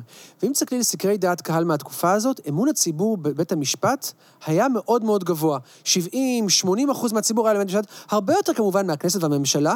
אמון הציבור בבתי המשפט היה שני רק לאמון של הציבור בצה"ל. עכשיו, מה שאנחנו רואים מאז המהפכה החוקתית, אפשר לטעון שזה גם בגלל המהפכה החוקתית, שאנחנו רואים ששופטים כאילו מכריעים בהרבה יותר סוגיות שפעם הם נמנעו מלהכריע בהן, זה גם ירידה עקבית באמון הציבור בבתי המשפט. עדיין, חשוב לציין שעדיין האמון בבתי המשפט הוא יותר גבוה מהאמון בצה"ל, אה, סליחה, לא בצה"ל, בכנסת בכנסת ובממשלה, ובממשלה. כן. אמ, אה, אנחנו רואים ירידה באמון, שאגב, אני חושב, בניגוד להרבה מאוד מהעמיתים שלי, שדווקא זה סימן חיובי. אנחנו לא צריכים להביע יותר מדי אמון במערכות השלטוניות שלנו. צריך להיות סק... סקפטיים כן. כלפי הפעלה של אה, אה, כוח שלטוני, וצריך להיות אה, אה, חשדנים, וזה... שנ... ולתת 100% אמון, או 90%, 80% אמון, אנחנו לא נמצאים במדינה טוטליטרית, טוב מאוד שאנחנו אה, ביקורתיים כלפי המוסדות שלנו. בית המשפט מתערב, זה נכון, הוא מתערב בכל מיני דברים, הוא התערב גם לפני כן. הוא מתערב גם בתחומים שנחשבים לסוג של קודש קודשים בישראל, למשל ענייני ביטחון, כן? כן. למשל... אבל אה, הוא מתערב מעט מאוד בענייני ביטחון. אבל הוא מתערב מעט מאוד, נכון. אבל הוא כן מתערב מדי פעם, כן, למשל, הוא... הוא מת- עינויים. הוא- הוא מת- עינויים למשל, שזה קצת... אה, סיכולים ממוקדים. כן, אז אפשר- לדבר על כל אחד ואחד מהם, ומה שאני רוצה לטעון, שבית המשפט העליון מתערב הרבה פחות ממה שמייחסים לו. לקחתי פה, מ... לפחות מ... מהמכון הישראלי לדמוקרטיה, שעשו השוואה עד כמה אה, בית המשפט הישראלי אקטיביסט אה, ביחס לבתי משפט אחרים אה, בעולם. כן. דמוקרטיות אחרות בעולם, כמובן. אה, אז התשובה היא שלא כל כך. זאת אומרת, אם מסתכלים על פסילת חוקים, חקיקה ראשית לפחות, כן? ואם אנחנו באמת, לא- וזה, וזה באמת, כפי שאמרת, זה לא המבחן היחידי, חקיקה ראשית, כי כמובן... השאלה היא באמת של כמה מתערבים באקטים אחרים, אבל לפחות בחקיקה ראשית, אז למשל, הממוצע בשנה הוא, הישראלי הוא 0.72, כן. כן? החל מ-95, נכון, פחות- מ-92 פחות- עד פחות- 2017. פחות מחוק לשנה. פחות מחוק, בדיוק. ב- למשל, בגרמניה, הממוצע הוא שמונה, נכון. ובדרום אפריקה, ארבע, ובהודו גם שמונה. נכון. אבל מה הם יגידו? הטענה של האנשים שאומרים שהאקטיביזם הוא גדול מאוד, היא שהמספרים האלה לא מגלים את כל התמונה. למה? קודם כל, הם יגידו לך שבגרמניה ובדרום אפריקה, להבדיל, באמת יש חוקה נוקשה עליונה שמוכרת בחוקה. וכאן כבר דיברנו על זה שבעצם המהפכה החוקתית התקרתה באיזשהו דרך לא דרך של חוקי יסוד, שלא ברור בכלל אם הם חוקה, ויש מחלוקת על זה, אז אין איזה מסמך שבאמת מעניק לבית המשפט סמכות לבטל חוקים. וגם יגידו לך, תשמעי, אבל זה רק חלק זה לא מהסיפור. כל התמונה, כי כן. זה לא רק פסילת חוקים. למשל, אה, זו, כל אקט מנהלי בישראל כפוף לעילה- לדרישה של סבירות. בית המשפט יכול לפסול החלטה מנהלית אם היא לא סבירה. החבר'ה שאומרים שבית המשפט העליון בישראל הוא אקטיביסטי, מסתכלים גם על הדברים האלה. אומרים, איפה נשמע כדבר הזה, כן? שמשהו שהוא לא סביר, שלא ברור בכלל מה זה סבירות, יכול אה, אה, להיפסל. אז אפשר לדבר בהקשר הזה על, ה... על כמה באמת אקטיביסט או לא אקטיביסט, לא רק בהקשר של חוקים ממש, של חקיקה ראשית, ב... באמצעות. התוצאות המחקר של אה, פרופסור גד ברזילי, אסף מדני, כן. ומעוז אה, רוזנטל, שפורסם בשנת 2017, ובחן גם את ה... כמה בית המשפט העליון אקטיביסט, וגם כמה שופטים. השופטים ממש, אה, אה, שופט-שופט, כן. כמה אקטיביסטים או לא, אה, והתוצאות שמעניינות בעיניי, במסגרת המחקר נבדקו 9,490 עטירות שהוגשו נגד החלטות אה, ממשלה. זאת אומרת, אקטים... אה, אקטים מנהליים, כן. אקטים מנהליים, אה, ומתברר ש-87% מהם נדחו לגמרי. זאת אומרת, אנחנו רואים שמתוך, קודם כל, זה, זה בגלל שגם זכות, כפי, שאמרנו, זכות העמידה מאוד רחבה, ולכן יש גם הצפה של עתירות, המון המון עתירות, צריך להתחשב בזה. אה, אבל גם, אה, בסופו של יום, לא, בג"ץ לא כל כך מתערב. אז זהו, אז זו שאלה באמת, כי אני חושב שדרך אחת להסתכל על זה, זה באמת להסתכל על המספרים, נכון? בכמה חוקים הוא מתערב, או בכמה החלטות מנהליות הוא מתערב. אבל, אם אני רוצה לתת ככה קרדיט לצד השני, הם יגידו, זה לא הכמות רק שמעניין אותנו, זה גם האיכות. כלומר, צריך להסתכל איפה הוא מתערב. האם הוא מתערב בנושאים, למשל, שהוא לא ראוי שהוא יתערב בהם? אז גם את זה הם בחנו. ו? והמסקנות הן ככה. בנושאים של דת ומדינה, מתערב הכי הרבה. אה, של הפרדת דת ומדינה. גבוה פי שלושה מכל תחום אחר. אה, בנושאים שהכי פחות מתערב, ביטחון, ביטחון לאומי. בנושא ביטחון, רק 4% מהעתירות מתקבלות. נכון. באופן עקרוני, שזה אגב מחזיר אותנו רגע למה שפתחנו, שלום בג"ץ, שלום צה"ל. בג"ץ וצה"ל לא כאלה גם ככה, לא כאלה חברים גם ככה. זאת אומרת, הנטייה של בג"ץ להתערב אה, בכלל, של בית המשפט להתערב בדברים שקשורים לביטחון לאומי, לא רק לצה"ל. קטנה מאוד. קטנה מאוד. נכון. שוב, השאלה היא לא רק כמה, אלא, אלא גם במה. למשל, בג"ץ פסל נוהל שצה"ל הפעיל, שנקרא נוהל שכן. כן? שזה, אתה אומר... מה אתה- זה נוהל שכן? נוהל שכן, אתה רוצה, אתה באיזשהו מבצע של מעצר מסוים, של, של מבוקש מסוים, אה, בשטחים, ו... ונגיד אתה חושב שהמבוקש הזה שם מתבצר, ואולי יש לו נשק, ואתה לא רוצה לסכן את החיילים שלך, אז אתה עוצר פלסטיני אחר, שאולי הוא שכן. שכן, כן, במקרה הזה נוהל שכן, ואתה כן. אומר, תדפוק אתה על הדלת, תגיד לו ש... תנסה לשכנע אותו אה, אה, לצאת, וככה אנחנו גם נגן על הכוחות שלנו, ואנחנו גם בעצם מגינים גם על הפלסטיני שמתבצר בבית, כי בעצם אם הוא יצא בשקט ובשלום ובשלווה, אנחנו לא כן. נהרוג אותו. אה, עכשיו, האם מדובר בשימוש ראוי באזרח שבכלל לא מעורב? שבית המשפט אומר שלא, ופוסל את זה. עכשיו את אומרת, האם זה אקטיביסטי או לא? ואת אומרת, הוא לא מתערב הרבה, אבל נגיד הוא התערב שם. עכשיו, היו כאלה שיגידו, תראו, אבל זאת, זה נוהל מאוד מרכזי בפעולה של צה"ל. זה חלק מה... אה, הפ- המודוס אופרנדי. המודוס אופרנדי, המבצעיות שלו. זה. אז גם אם זאת ההתערבות היחידה שלו, זה עדיין, זה, עדיין אומר, זה- המון המון זה המון... לא עניין כמותי, זה. עניין איכותי. בדיוק, זה, גם עניין, וגם אני חושב שצריך להסתכל, שוב, מה שאמרתי, גם כאשר בג"ץ מתערב במספר מועט של מקרים, יש לזה כמובן גם השלכות אדוות של ה... של אז זה משפיע אחר כך על צה"ל, כי מה צה"ל יגיד אחר כך? שוב, זאת הטענה שלהם, כן? הם יגידו, אנחנו יודעים שמשהו כבר לא יעמוד במבחן בג"ץ, ולכן אנחנו כבר עכשיו נשנה את המדיניות שלנו. ולכן השינוי זה לא רק מה שרואים בית המשפט, כאן בית המשפט מתערב, אלא גם הנכונות, אלא גם השינוי של המדיניות, שאפילו דברים לא מגיעים לבית המשפט, כי אנחנו יודעים שהם לא... אנחנו זה עכשיו- מראש מכוונים את ההתנהלות נכון. שלנו. אבל אני כן חושב, אני, לגבי מה שאמרת, לגבי צה"ל וביטחון, בג"ץ מתערב מדי פעם, אבל הוא בקושי מתערב. ובעצם בית המשפט העליון מאפשר במידה רבה את uh, כמעט כל מה שצה"ל והמדינה רוצה לעשות בשל בשטחים, שזה בעצם שם, כן.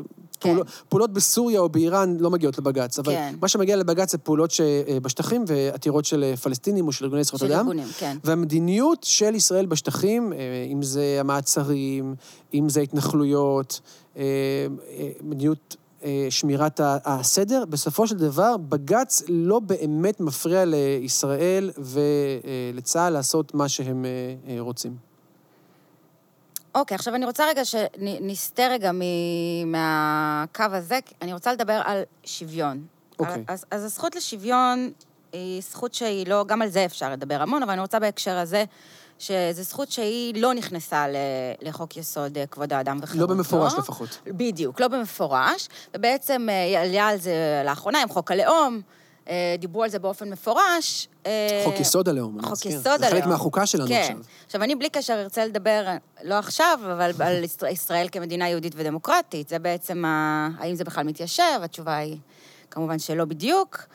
אה, יש כאלה שיגידו גם לא בערך. השאלה היא מי אתה. יש אנשים- אה, שחושבים שיש מתח, שאין מתח, שאפשר ליישב, שאי אפשר זהו, ליישב, אז זאת נכון. שאלה ענקית, אני בכוונה לא נכנסת אליה כי זו שאלה ענקית, אבל, זו הסיבה ששוויון לא נמצא, הסיבה, הסיבה ששוויון לא נמצא בחוק יסוד כבוד האדם וחירותו. אה, שישראל מדינה יהודית. אה, עכשיו, בית המשפט העליון כן הכיל את הזכות לשוויון, זאת אומרת, הכניס אותה בדלת האחורית דרך הזכות לכבוד. נכון. ואני רוצה לדבר על כמה מקרים שהם פשוט נראים לי מאוד משמעותיים כשאנחנו מדברים על אקטיביזם ועל בית משפט ועל עיצוב. אני חושבת שבית משפט היה לו, זה, זה כמו שאמרת, החברה מעצבת את בתי המשפט, ובתי המשפט גם מעצבים את נכון, החברה. היחס הוא בהחלט דיאלקטי. כלומר, אנחנו בוחרים את השופטים, אנחנו מבנים נורמות שיפוטיות, אבל גם בתורם יש השפעה הדדית, ו...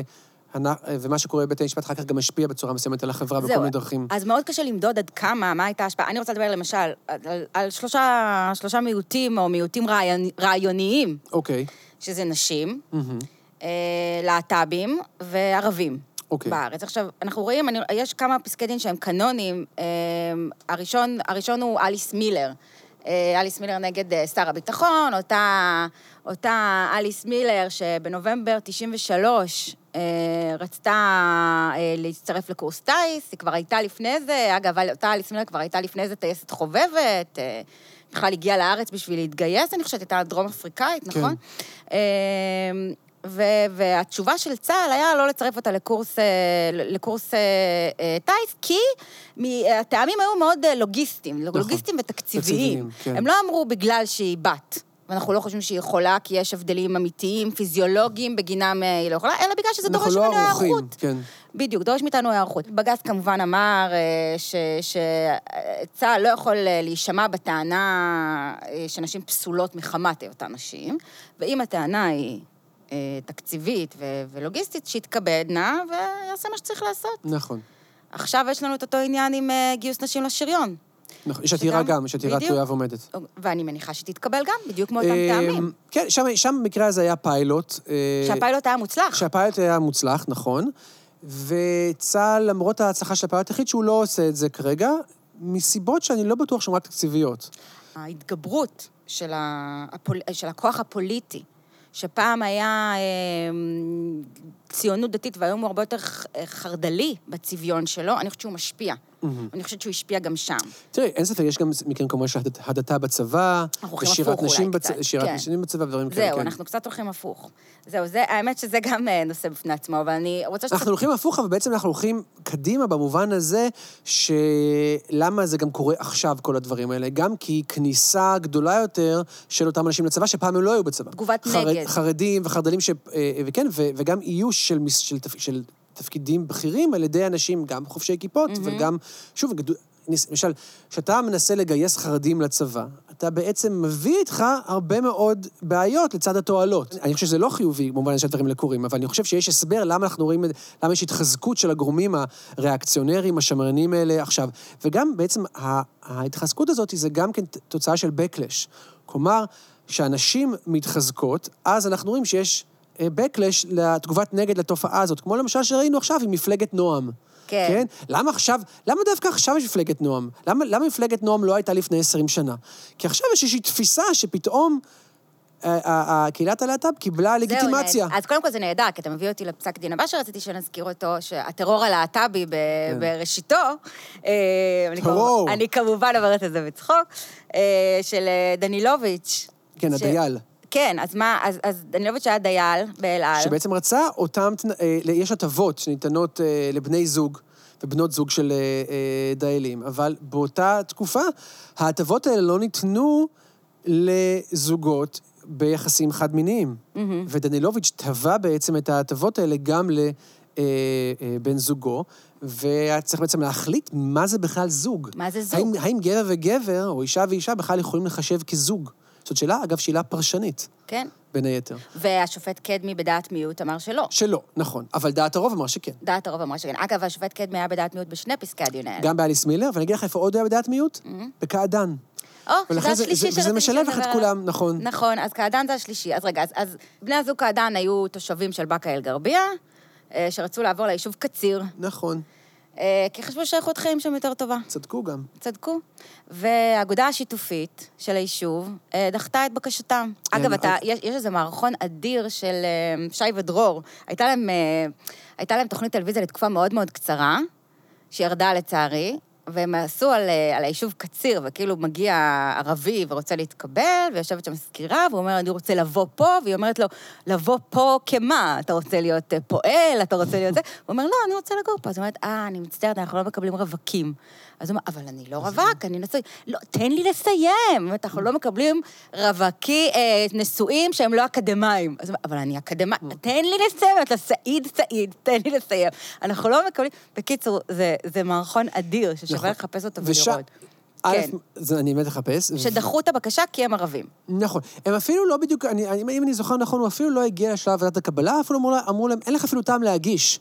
אנחנו מקבלים פה רק אנשים שהם יוצאי צבא, שזה בעצם שם קוד כן. ליהודים בגדול. כן.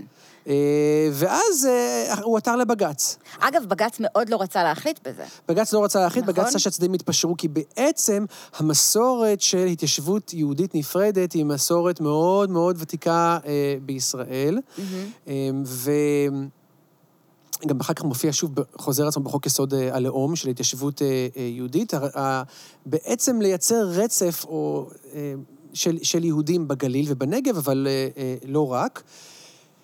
כדי, והכל קשור כמובן לפרויקט של ייהוד ארץ ישראל, כלומר לייצר פה רוב יהודי שלא ניתן יהיה להתכחש אה, לו, אה, וגם יש כאן מדיניות שהיא של הפרדה מאוד גדולה. מה שבאמת, הבג"ץ המאוד אה, אקטיביסט, אה, של אה, אקטיביסט, אני אומרת במרכאות אה, כפולות, כי אנחנו לא, לא באמת נסגרנו על, ה, על ההגדרה, אבל של, של אהרון ברק בעצם, אותו בית משפט של אהרון ברק, מאוד לא רצה להכריע, וזימן אליו, אליו את הצדדים ללשכה שלו בניסיון להגיע איתם לפשרות, אבל בסוף לא הצליח. לא הצליח, נכון. אה, ומה לעשות, בסופו של יום קבע שנפרד אה, הוא לעולם אה, אינו שווה. אה, זה מה ש... זו הבשורה. זו הבשורה, אם זו כי פסק. הדין היה קצת יותר ניואנסי במובן הזה, בדרך כלל נפרד לא יהיה שווה, אלא אם כן יש, יכולה להיות איזושהי קהילה שיש לה אולי מאפיינים ייחודיים שמצדיקים אה, אה, מגורים בנפרד. אז למשל, ב- לפני כן בית המשפט אמר את זה לגבי הקהילה הבדואית, שכדי לשמר את האורח החיים הייחודי של הבדואים, הם צריכים להתגורר בנפרד מיהודים או ערבים אחרים וכולי, ולכן זה מוצדק. אבל זה לא עזר לקעדאן. זה לא עזר לקעדן, זה לא עזר, זהו, זה מה שמעניין. משום שקעדאן לא קיבל את הבית שלו, הוא קיבל... אז הוא יש- קיבל אישור לבנות לא, הוא- ב-2007. אה, נכון, אבל לפני כן, מה, מה בית המשפט אומר? בית המשפט אומר, אתם לא יכולים לאסור עליו כי הוא ערבי, ולכן, האם הוא מקבל מגרש? לא, הוא לא מקבל מגרש. אנחנו מחזירים אותו לוועדת הקבלה. כן. ועכשיו ועדת הקבלה תדון בו, והיא פשוט לא יכולה לפסול אותו כי הוא ערבי. ומה ועדת הקבלה עשתה? פסלה אותו. אותו. היא אמרה, אבל זה לא בגלל שהוא ערבי, הוא פשוט לא מתאים ליישוב. כן? הוא לא מתאים למרקם הקהילתי שלנו, כן. לא- לאופי המיוחד אה, שלנו, כן? האופי הבורגני המיוחד שלנו, הוא בורגני מסוג אחר כנראה. כן. אמ, ואחר כך זה חזר לבית המשפט, וזה, ועד שבסוף, למיטב ידיעתי, עד שבסוף הוא היה יכול לבנות את המגרש, אני כבר לא בטוח שהוא בכלל עשה את זה.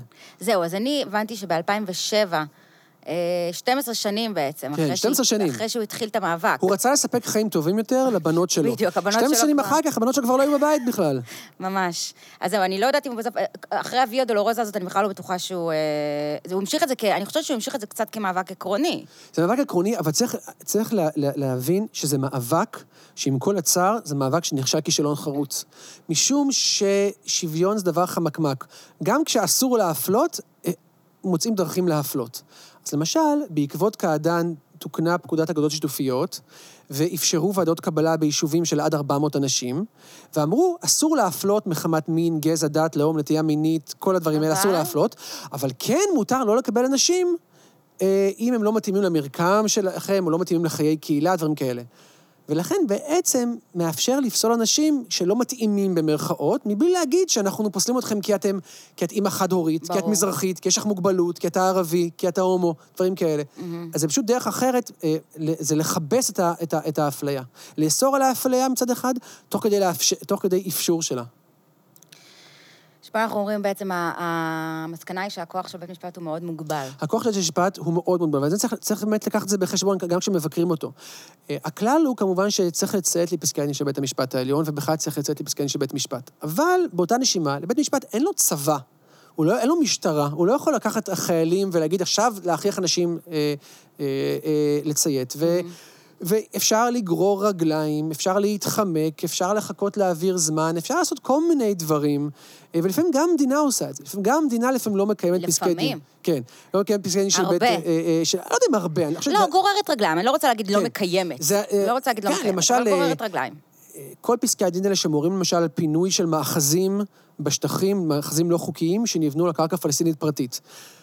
עד שהם בסוף מפונים, זה לוקח, אם בכלל הם מפונים, זה לוקח המון המון המון המון זמן. למרות שיש פסק דין של בית משפט, הם מבקשים ארכות ושינויים, והמצב לא מתאים כרגע, ואלף ואחד דברים. וזאת ביקורת, ביקורת שיש על, אה, על בג"ץ, בהקשר הזה באמת זה שהמדינה מגיעה לשם, שמחלקת הבג"צים מגיעה, אה, אה, פרקליטים ממחלקת הבג"צים מגיעים לבג"ץ, אז הם כמו, הם בעלי הבית. ותמיד, תמיד, תמיד, הדיפולט זה שהם בסדר, הם צודקים, והרבה פעמים הם צריכים להצדיק עמדות שהן נוראיות, גם לדעתם, שאם אתה מדבר איתם, הם היו אומרים לך שזה נוראי, ועדיין הם יקבלו... כן. אה, טוב, יש כמובן תמיד הדילמה של המשרת הציבור, האם, כזה, כן. כמה אני רוצה, ועל זה באמת היה הדוקטורט שלי, גם במובן מסוים, אבל אה, פרק, הפר, הפרקליטות זוכה לאמון מאוד גדול על בית המשפט אה, העליון, היא לא בדיוק צד שכנגד, היא שחקן חוזר, mm-hmm. היא מופיעה הרבה, השופטים סומכים על הפרקליטות שתביא בפניהם את העובדות ואת, ה, ואת האמת אה, אה, לאמיתה, ולפעמים גם הפרקליטים של מחלקת הבג"צים נמצאים בין הפטיש לסדן. כן. כי הם צריכים הרבה פעמים להגן על מדיניות שאולי הם לא מסכימים איתה, אה, ולפעמים צריכים גם להתמודד עם רשות סוררת שאולי גם להם היא לא מקשיבה. ויש עם זה כמובן המון המון קשיים. אוקיי, אז אני רוצה לעבור במעבר חד אל אה, טקס הזיכרון האלטרנטיבי המשותף אה, לישראלים ולפלסטינים. כן, אז זה עורר המון המון המון אה, זעם. אמוציות. אה, כן. אה, עכשיו, מה שחשוב להגיד, קודם כל, הרקע לדבר הזה, זה שמדובר בטקס זיכרון שמתקיים 14 שנה אה, בארץ. נכון. ושעד שנת 2018 אה, שר הביטחון נהג להעניק היתרי כניסה לפלסטינים שהוזמנו, למעט שנה אחת, שבה היה פיגוע, פיגוע זמן קצר לפני. זאת אומרת, נהג בכלל לאשר, לעשות את הבחינה הקונקרטית ולאשר אה, את הכניסה. ב- ביום הזיכרון 2018, מי שהיה שר הביטחון זה היה אביגדור ליברמן, אה, והוא החליט שלא לאפשר לפלסטינים תושבי יהודה ושומרון להיכנס לשטח, ומה הטעם שהוא נתן? אה, פגיעה ברגשות הציבור בישראל ובמשפחות השכולות. בטוויטר שלו, אז, הוא כתב, זה לא טקס זיכרון, אלא מפגן של טעם רע וחוסר רגישות שפוגע במשפחות השכולות היקרות לנו מכל. ואז אה, זה הגיע... לבג"ץ, כן. זה הגיע לבג"ץ, ובג"ץ אה, אמר אה, כבר אז שאומנם אין להקל ראש ברגשות של משפחות שכולות שנפגעות מהקיום של הטקס הזה, אבל הטענה צריכה להישאר, זאת אומרת, הטיעון ללמה לא להכניס, צריכה, היא צריכה להיות בספירה הביטחונית, ולא בספירה של רגשות הציבור. והתגלה שם, במהלך הדיון, מהחומרים שהביאו אותה מחלקת בג"צים, ואני לא מקנאה במי שהיה צריך אז לטעון את זה, כי, כי התגלה שהם בעצם קצת שיקרו. אמ, כי בבית משפט הם ידעו שהם לא יכולים לטעון אה, טענות מהסוג של רגשות הציבור, אז הם טענו טענות אה, ביטחוניות שהתגלו כלא נכונות. נכון. שאף אחד מהאנשים שהיה אמור להגיע בעצם לא סכנה, לא היווה סכנה ביטחונית. כן. אה, אז זה אז כבר פסלו, ואמרו, הם לא משפחות של פעילי טרור, הם לא... זאת אומרת, אין פה, אין פה סכנה ביטחונית מההשתתפות שלהם בטקס. וזה כבר אז עורר המון, אה, המון זעם. אותו זעם שהיה כלפי אותם אנשים שבחרו לכבד את זכר יקיריהם עם פלסטינים, הופנה כלפי בית המשפט. נכון, שעוד פעם נתפס כשמאלני, משום שהטקס בעצם אורגן על ידי עמותה שנגיד מזוהה עם השמאל. אוקיי? כן. היו, היו המון המון, הכעסים היו ממוקדים בכמה דברים, נכון? היה קודם כל את הכעס המשפטי, שזה בעצם, בית, שלמדינה יש סמכות לקבוע מי ייכנס למדינה ומי לא. ומה אתה מתערב לנו, בג"ץ? וב- מה וב- אתה וב- מתערב איך- איך לנו? המשפט יכול לקבוע מי מי ייכנס ו- אה, אה, ומי לא? משום שלשר הביטחון יש סמכות לא להתיר כניסה של הפלסטינים אם הוא רוצה בכך. ואכן, בית המשפט, אה, אכן שר הביטחון לא מתיר הרבה פעמים כניסה של הפלסטינים מכל מיני אה, אה, טעמים. זה דבר אחד. וגם, כמובן, הטענה שעוד פעם בג"ץ בעצם מאפשר או אה, אה, נוקט עמדה שהיא עמדה אה, אה, שמאלנית. נכון, אז שילוב שבעצם החידוש המשפטי כביכול, פלוס העמדה אבל האם זה הפוליטית- בכלל נקיטת עמדה? תראי, אני חושב, מה זה נקיטת עמדה? כן, אז אני, אני לא חושב שזה נקיטת, זה לא נקיטת עמדה לגבי השאלה האם הטקס הוא ראוי או לא ראוי. אלא החופש זה, לקיים זה אותו. כן נקיטת עמדה לגבי חופש הביטוי של המארגנים, וכן נקיטת עמדה לגבי מגבלות הסמכות של שר הביטחון, שמה. שבית המשפט העליון אומר לו בעצם בשפה קצת פחות אה, יפה, הוא אומר, תשמע, אתה לא חנה בבלי, אתה לא חי פה על האסתטיקה, על מה, זה, על מה נראה טוב, מה לא נראה טוב, מה טעם לפגם או לא טעם לפגם.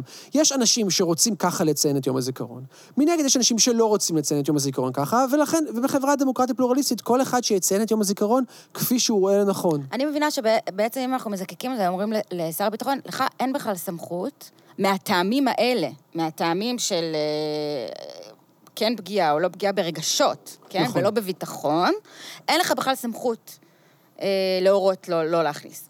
אה, נכון, בגדול כן. זאת אומרת, עולה כאן כמובן שאלה איזה זכות נפגעת פה. זה גם שאלה, שאלה מעניינת. זאת אומרת, הפלסטינים בדרך כלל אין להם זכויות בתוך ישראל, אז אולי מה שנפגע פה זה חופש הביטוי של הישראלים שרוצים לקיים טקס עם פלסטינים. כן. ופגיעה ברגשות, הרבה פעמים בישראל, זו טענה שהיא מוכרת, אבל אנחנו מאוד נזהרים להגביל זכויות אדם בגלל פגיעה ברגשות.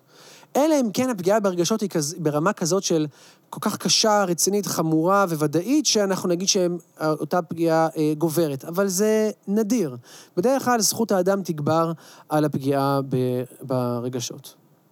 עכשיו, ב-2019 היה שידור חוזר, נכון. נכון? ביבי ראה כי טוב אה, שנה שעברה, וזה באמת, אני חושבת, עזר לתדמית של ליברמן בעיני הבייס שלו לפחות, ב-2018. של ביבי. של ליברמן אה, של- אה, של- ב-2018, כן, כן. ואז ב-2019 ביבי עשה את אותו, את אותו שטיק, ולא אפשר ל-176 פלסטינים, תושבי יהודה ושומרון, שרצו להיכנס. בית המשפט ממש נזף במדינה שהסיפור חזר על עצמו. כלומר, היינו כבר בסיבוב הזה, הוא אמר, למה, הוא ממש אמר שידור, אתם, אתם מאלצים אותנו אה, לעשות שידור חוזר של אותה סוגיה. ועוד פעם הטענה הייתה שעל רקע המצב הביטחוני, כמובן, כשהגיעו לבג"ץ, לא יכלו לטעון אחרת, כי ברור, גבולות הסמכות הם כן ברורים, אפילו שנראה שלא. ואמרו, המצב, אה, הוחלט להדק את הסגר ביום העצמאות וביום הזיכרון, ולצמצם למינימום את המעברים. אבל אז התברר שגם במהלך סגר מוחרגים אלפי בני פועלים, אדם, נכון. ופועלים. אני חושב שצריך לשים לב כאן איזושהי דינמיקה מעניינת, שהיא גדולה יותר מהסיפור של טקס הזיכרון האלטרנטיבי. כן. וזה שהרבה פעמים פוליטיקאים לא משחקים את המשחק המשפטי. פחות מעניין אותם אם, אם הדבר ייפסל או לא ייפסל. כמובן שזה מעניין אותם, אבל זה לא רק. מעניין אותם כמובן להיבחר מחדש. חושבת שזה עוזר להם וגם שה- להבקיע נקודות. מול הבייס. ולכן אין להם רתיעה מפני קידום מדיניות שהם בעצמם יודעים שתיפסל, והם לא משלמים על זה בשום עלות. הבייס שלהם יהיה שמח, מבסוט, שבעצם הם עשו את הפעולה הזאת, שמתיישרת לפי הקו האידיאולוגי שלהם. הם יודעים שבית המשפט יהיה שם כדי לכסתח בסופו של דבר, ו- ו- וזה ווין ווין מבחינתם. בדיוק. אפשר לפרוק למשל. בסיפור שהיה לפני כמה שנים של חוק ההסדרה, כן? חוק ההסדרה שבעצם מאפשר למדינה להפקיע קרקע פלסטינית פרטית בתוך התנחלויות, ולהפוך אותה לקרקע, אה, בעצם לגזול את הקרקע של אה, הפלסטיני. אה, אביגדור ליברמן, כאשר אה, אה, הוא הצביע על החוק הזה, הוא אמר, הוא אמר, החוק הזה הוא לא חוקתי. אני יודע, הוא אמר, שהחוק הזה ייפ- ייפסל בבג"ץ בגלל הפגיעה בזכות הקניין, בגלל סיבות אחרות. אבל מה אכפת לי? אני, אז שהם יפסלו אותו, שהם, שהם יתמודדו עם הכאב ראש הזה, ואחר כך מי חוטף את הביקורת? הציבורית, בית המשפט, שהוא אקטיביסט, ושהוא שמאלני, ושהוא מתערב בכנסת, זאת למרות שהכנסת בעצם מקדמת דברים שחלק גדול. ממנה יודעים שהם ייפסלו אחר כך בבית המשפט הנה, אבל זה העליון. ממש פה עניין שיש לנו תקדים זהה משנה קודמת, נכון, לא ו- לא ו- רחוק. והם ידעו, משום שמול המצביעים שלו, מול הבייס שלו, או מצביעים פוטנציאליים, נתניהו וליברמן רצו להראות, הנה, אנחנו עושים משהו, אנחנו קשוחים, אנחנו עומדים מנגד, אנחנו לא נאפשר את זה לקרות, ואם זה, זה קורה, אז תאשימו את האנשים האחרים. את אותם... אותה אליטה, אותם שופטים שמתערבים, אותם- שמאלנים. אותם, אותם שמאלנים, אותם לא משנה מה, כל מילת גנאי אה, שרוצים, אותם אלה שפוגעים במשילות שלנו, כן? שמפריעים לנו למשול. אה, טוב, הדבר האחרון ש... שבאמת אה, אני רוצה שנדבר עליו, זה הסיפור של אה, האישה הנואפת, בג"ץ האישה הנואפת, ש... אוקיי. אה, שעכשיו זה תלוי ועומד בפני דיון שתלוי נוסף, ועומד, אנחנו לא יודעים איך. זה ייגמר. נכון, שזה איפשהו רק ב-2020 צריך להגיע, אני מתאר לעצמי שעד שיהיה דיון ועד שכתב פסק דין, כן, כן. ייקח זמן. ייקח המון זמן, אה, אבל זה בעצם נחשב כהצלחה של אה, מינוי של שופטים שמרנים. אה, מי שנתנו שם את דעת הרוב זה מינץ ושטיין, נכון? השופטים, השופט מינץ והשופט שטיין, שמונו בתקופת, אה, האמת שכבר מונו המון שופטים בתקופת איילת נכון. שקד, והאג'נדה המוצהרת הייתה למנות שופטים אה, שמרנים, היא אמרה במפורש, נכון. אני רוצה להסיט את, ה, את הספינה לכיוון שמרני. שם, לדעתי זה שם קוד לימני, אבל בסדר. זו שאלה, בדיוק, זו שאלה, כי מה זה שמרני, מה זה זה, שאגב, הם קצת, במה שאנחנו כבר, אני חושבת, לא נספיק, אבל הם אכזבו אותה. בהרבה שופטים תמיד מאכזבים. בהרבה פסיקות לא שמרניות אה, נכון, כי בסופו של דבר היא מינתה אנשי מקצוע, שהם לא... בדיוק. אז- אז קודם כל תודה ש- לאל ש- שזה אנשי מקצוע. אחרי הכל זה אנשי מקצוע. לכל השופטים יש ערכים שהם באים איתם אה, לתפקיד, אבל זה לא אומר שבכל...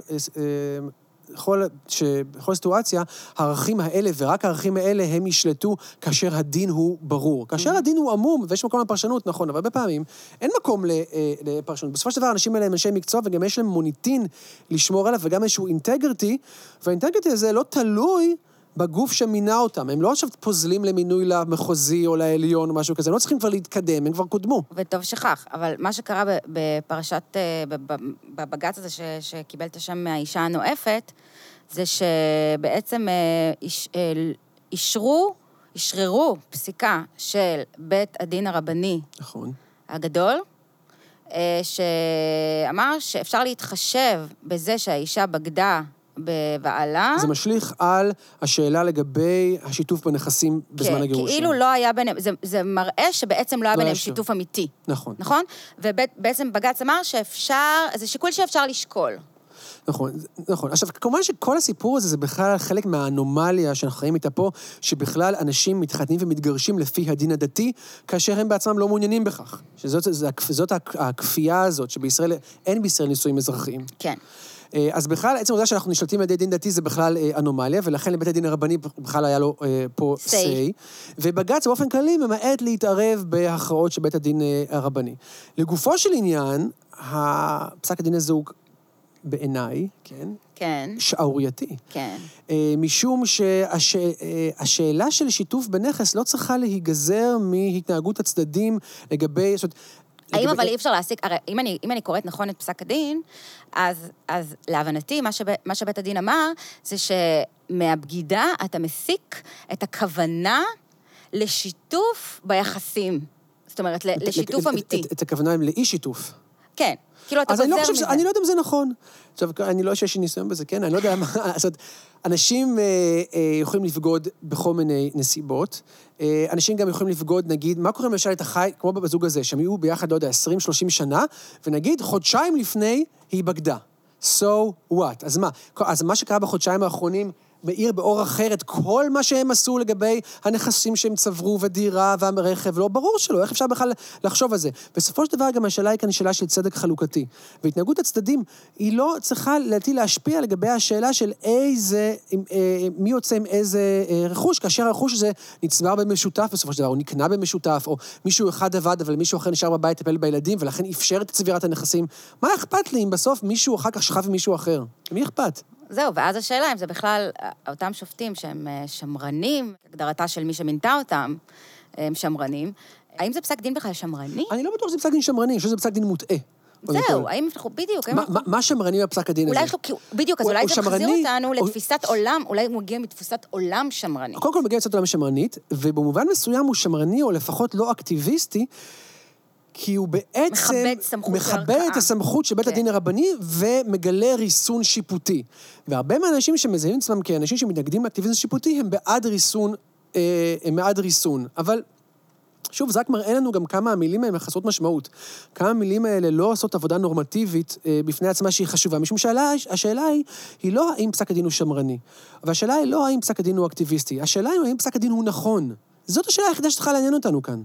כל דבר אחר בעיניי זה הסחת דעת. וכנראה לא נכון, ועובדה שאנחנו עוד לא יודעים מה יהיה, אבל יש כבר דיון, יהיה כבר דיון בהרכב מורחב, דיון נוסף, שצריך להגיד שדיון נוסף זה דבר מאוד חריג. נכון, שקורה. מאוד חריג, ובית המשפט העליון יושב בהרכב מורחב יותר, תשעה כדי, שופטים, אני כדי חושבת. לדון, שוב, בסוגיה שהוא כבר הכריע בה בהרכב קטן יותר. שגם שם הייתה דעת מיעוט, אני חושבת השופט עמית. נכון, ת- ת- ואנחנו נצטרך לראות מה יקרה, ואני מקווה שפסק הדין הזה יבוטל. עוד חזון למועד, 2020. נחכה, אולי, אולי בס- ב-2020. נמתין לא בסבלנות. בטוח. טוב, אז אדם, תודה רבה. תודה לך, לי ליעד. מעניין, איך היה לך? היה לי נהדר גם. יופי, אז תודה רבה. בבקשה. ביי ביי. ביי.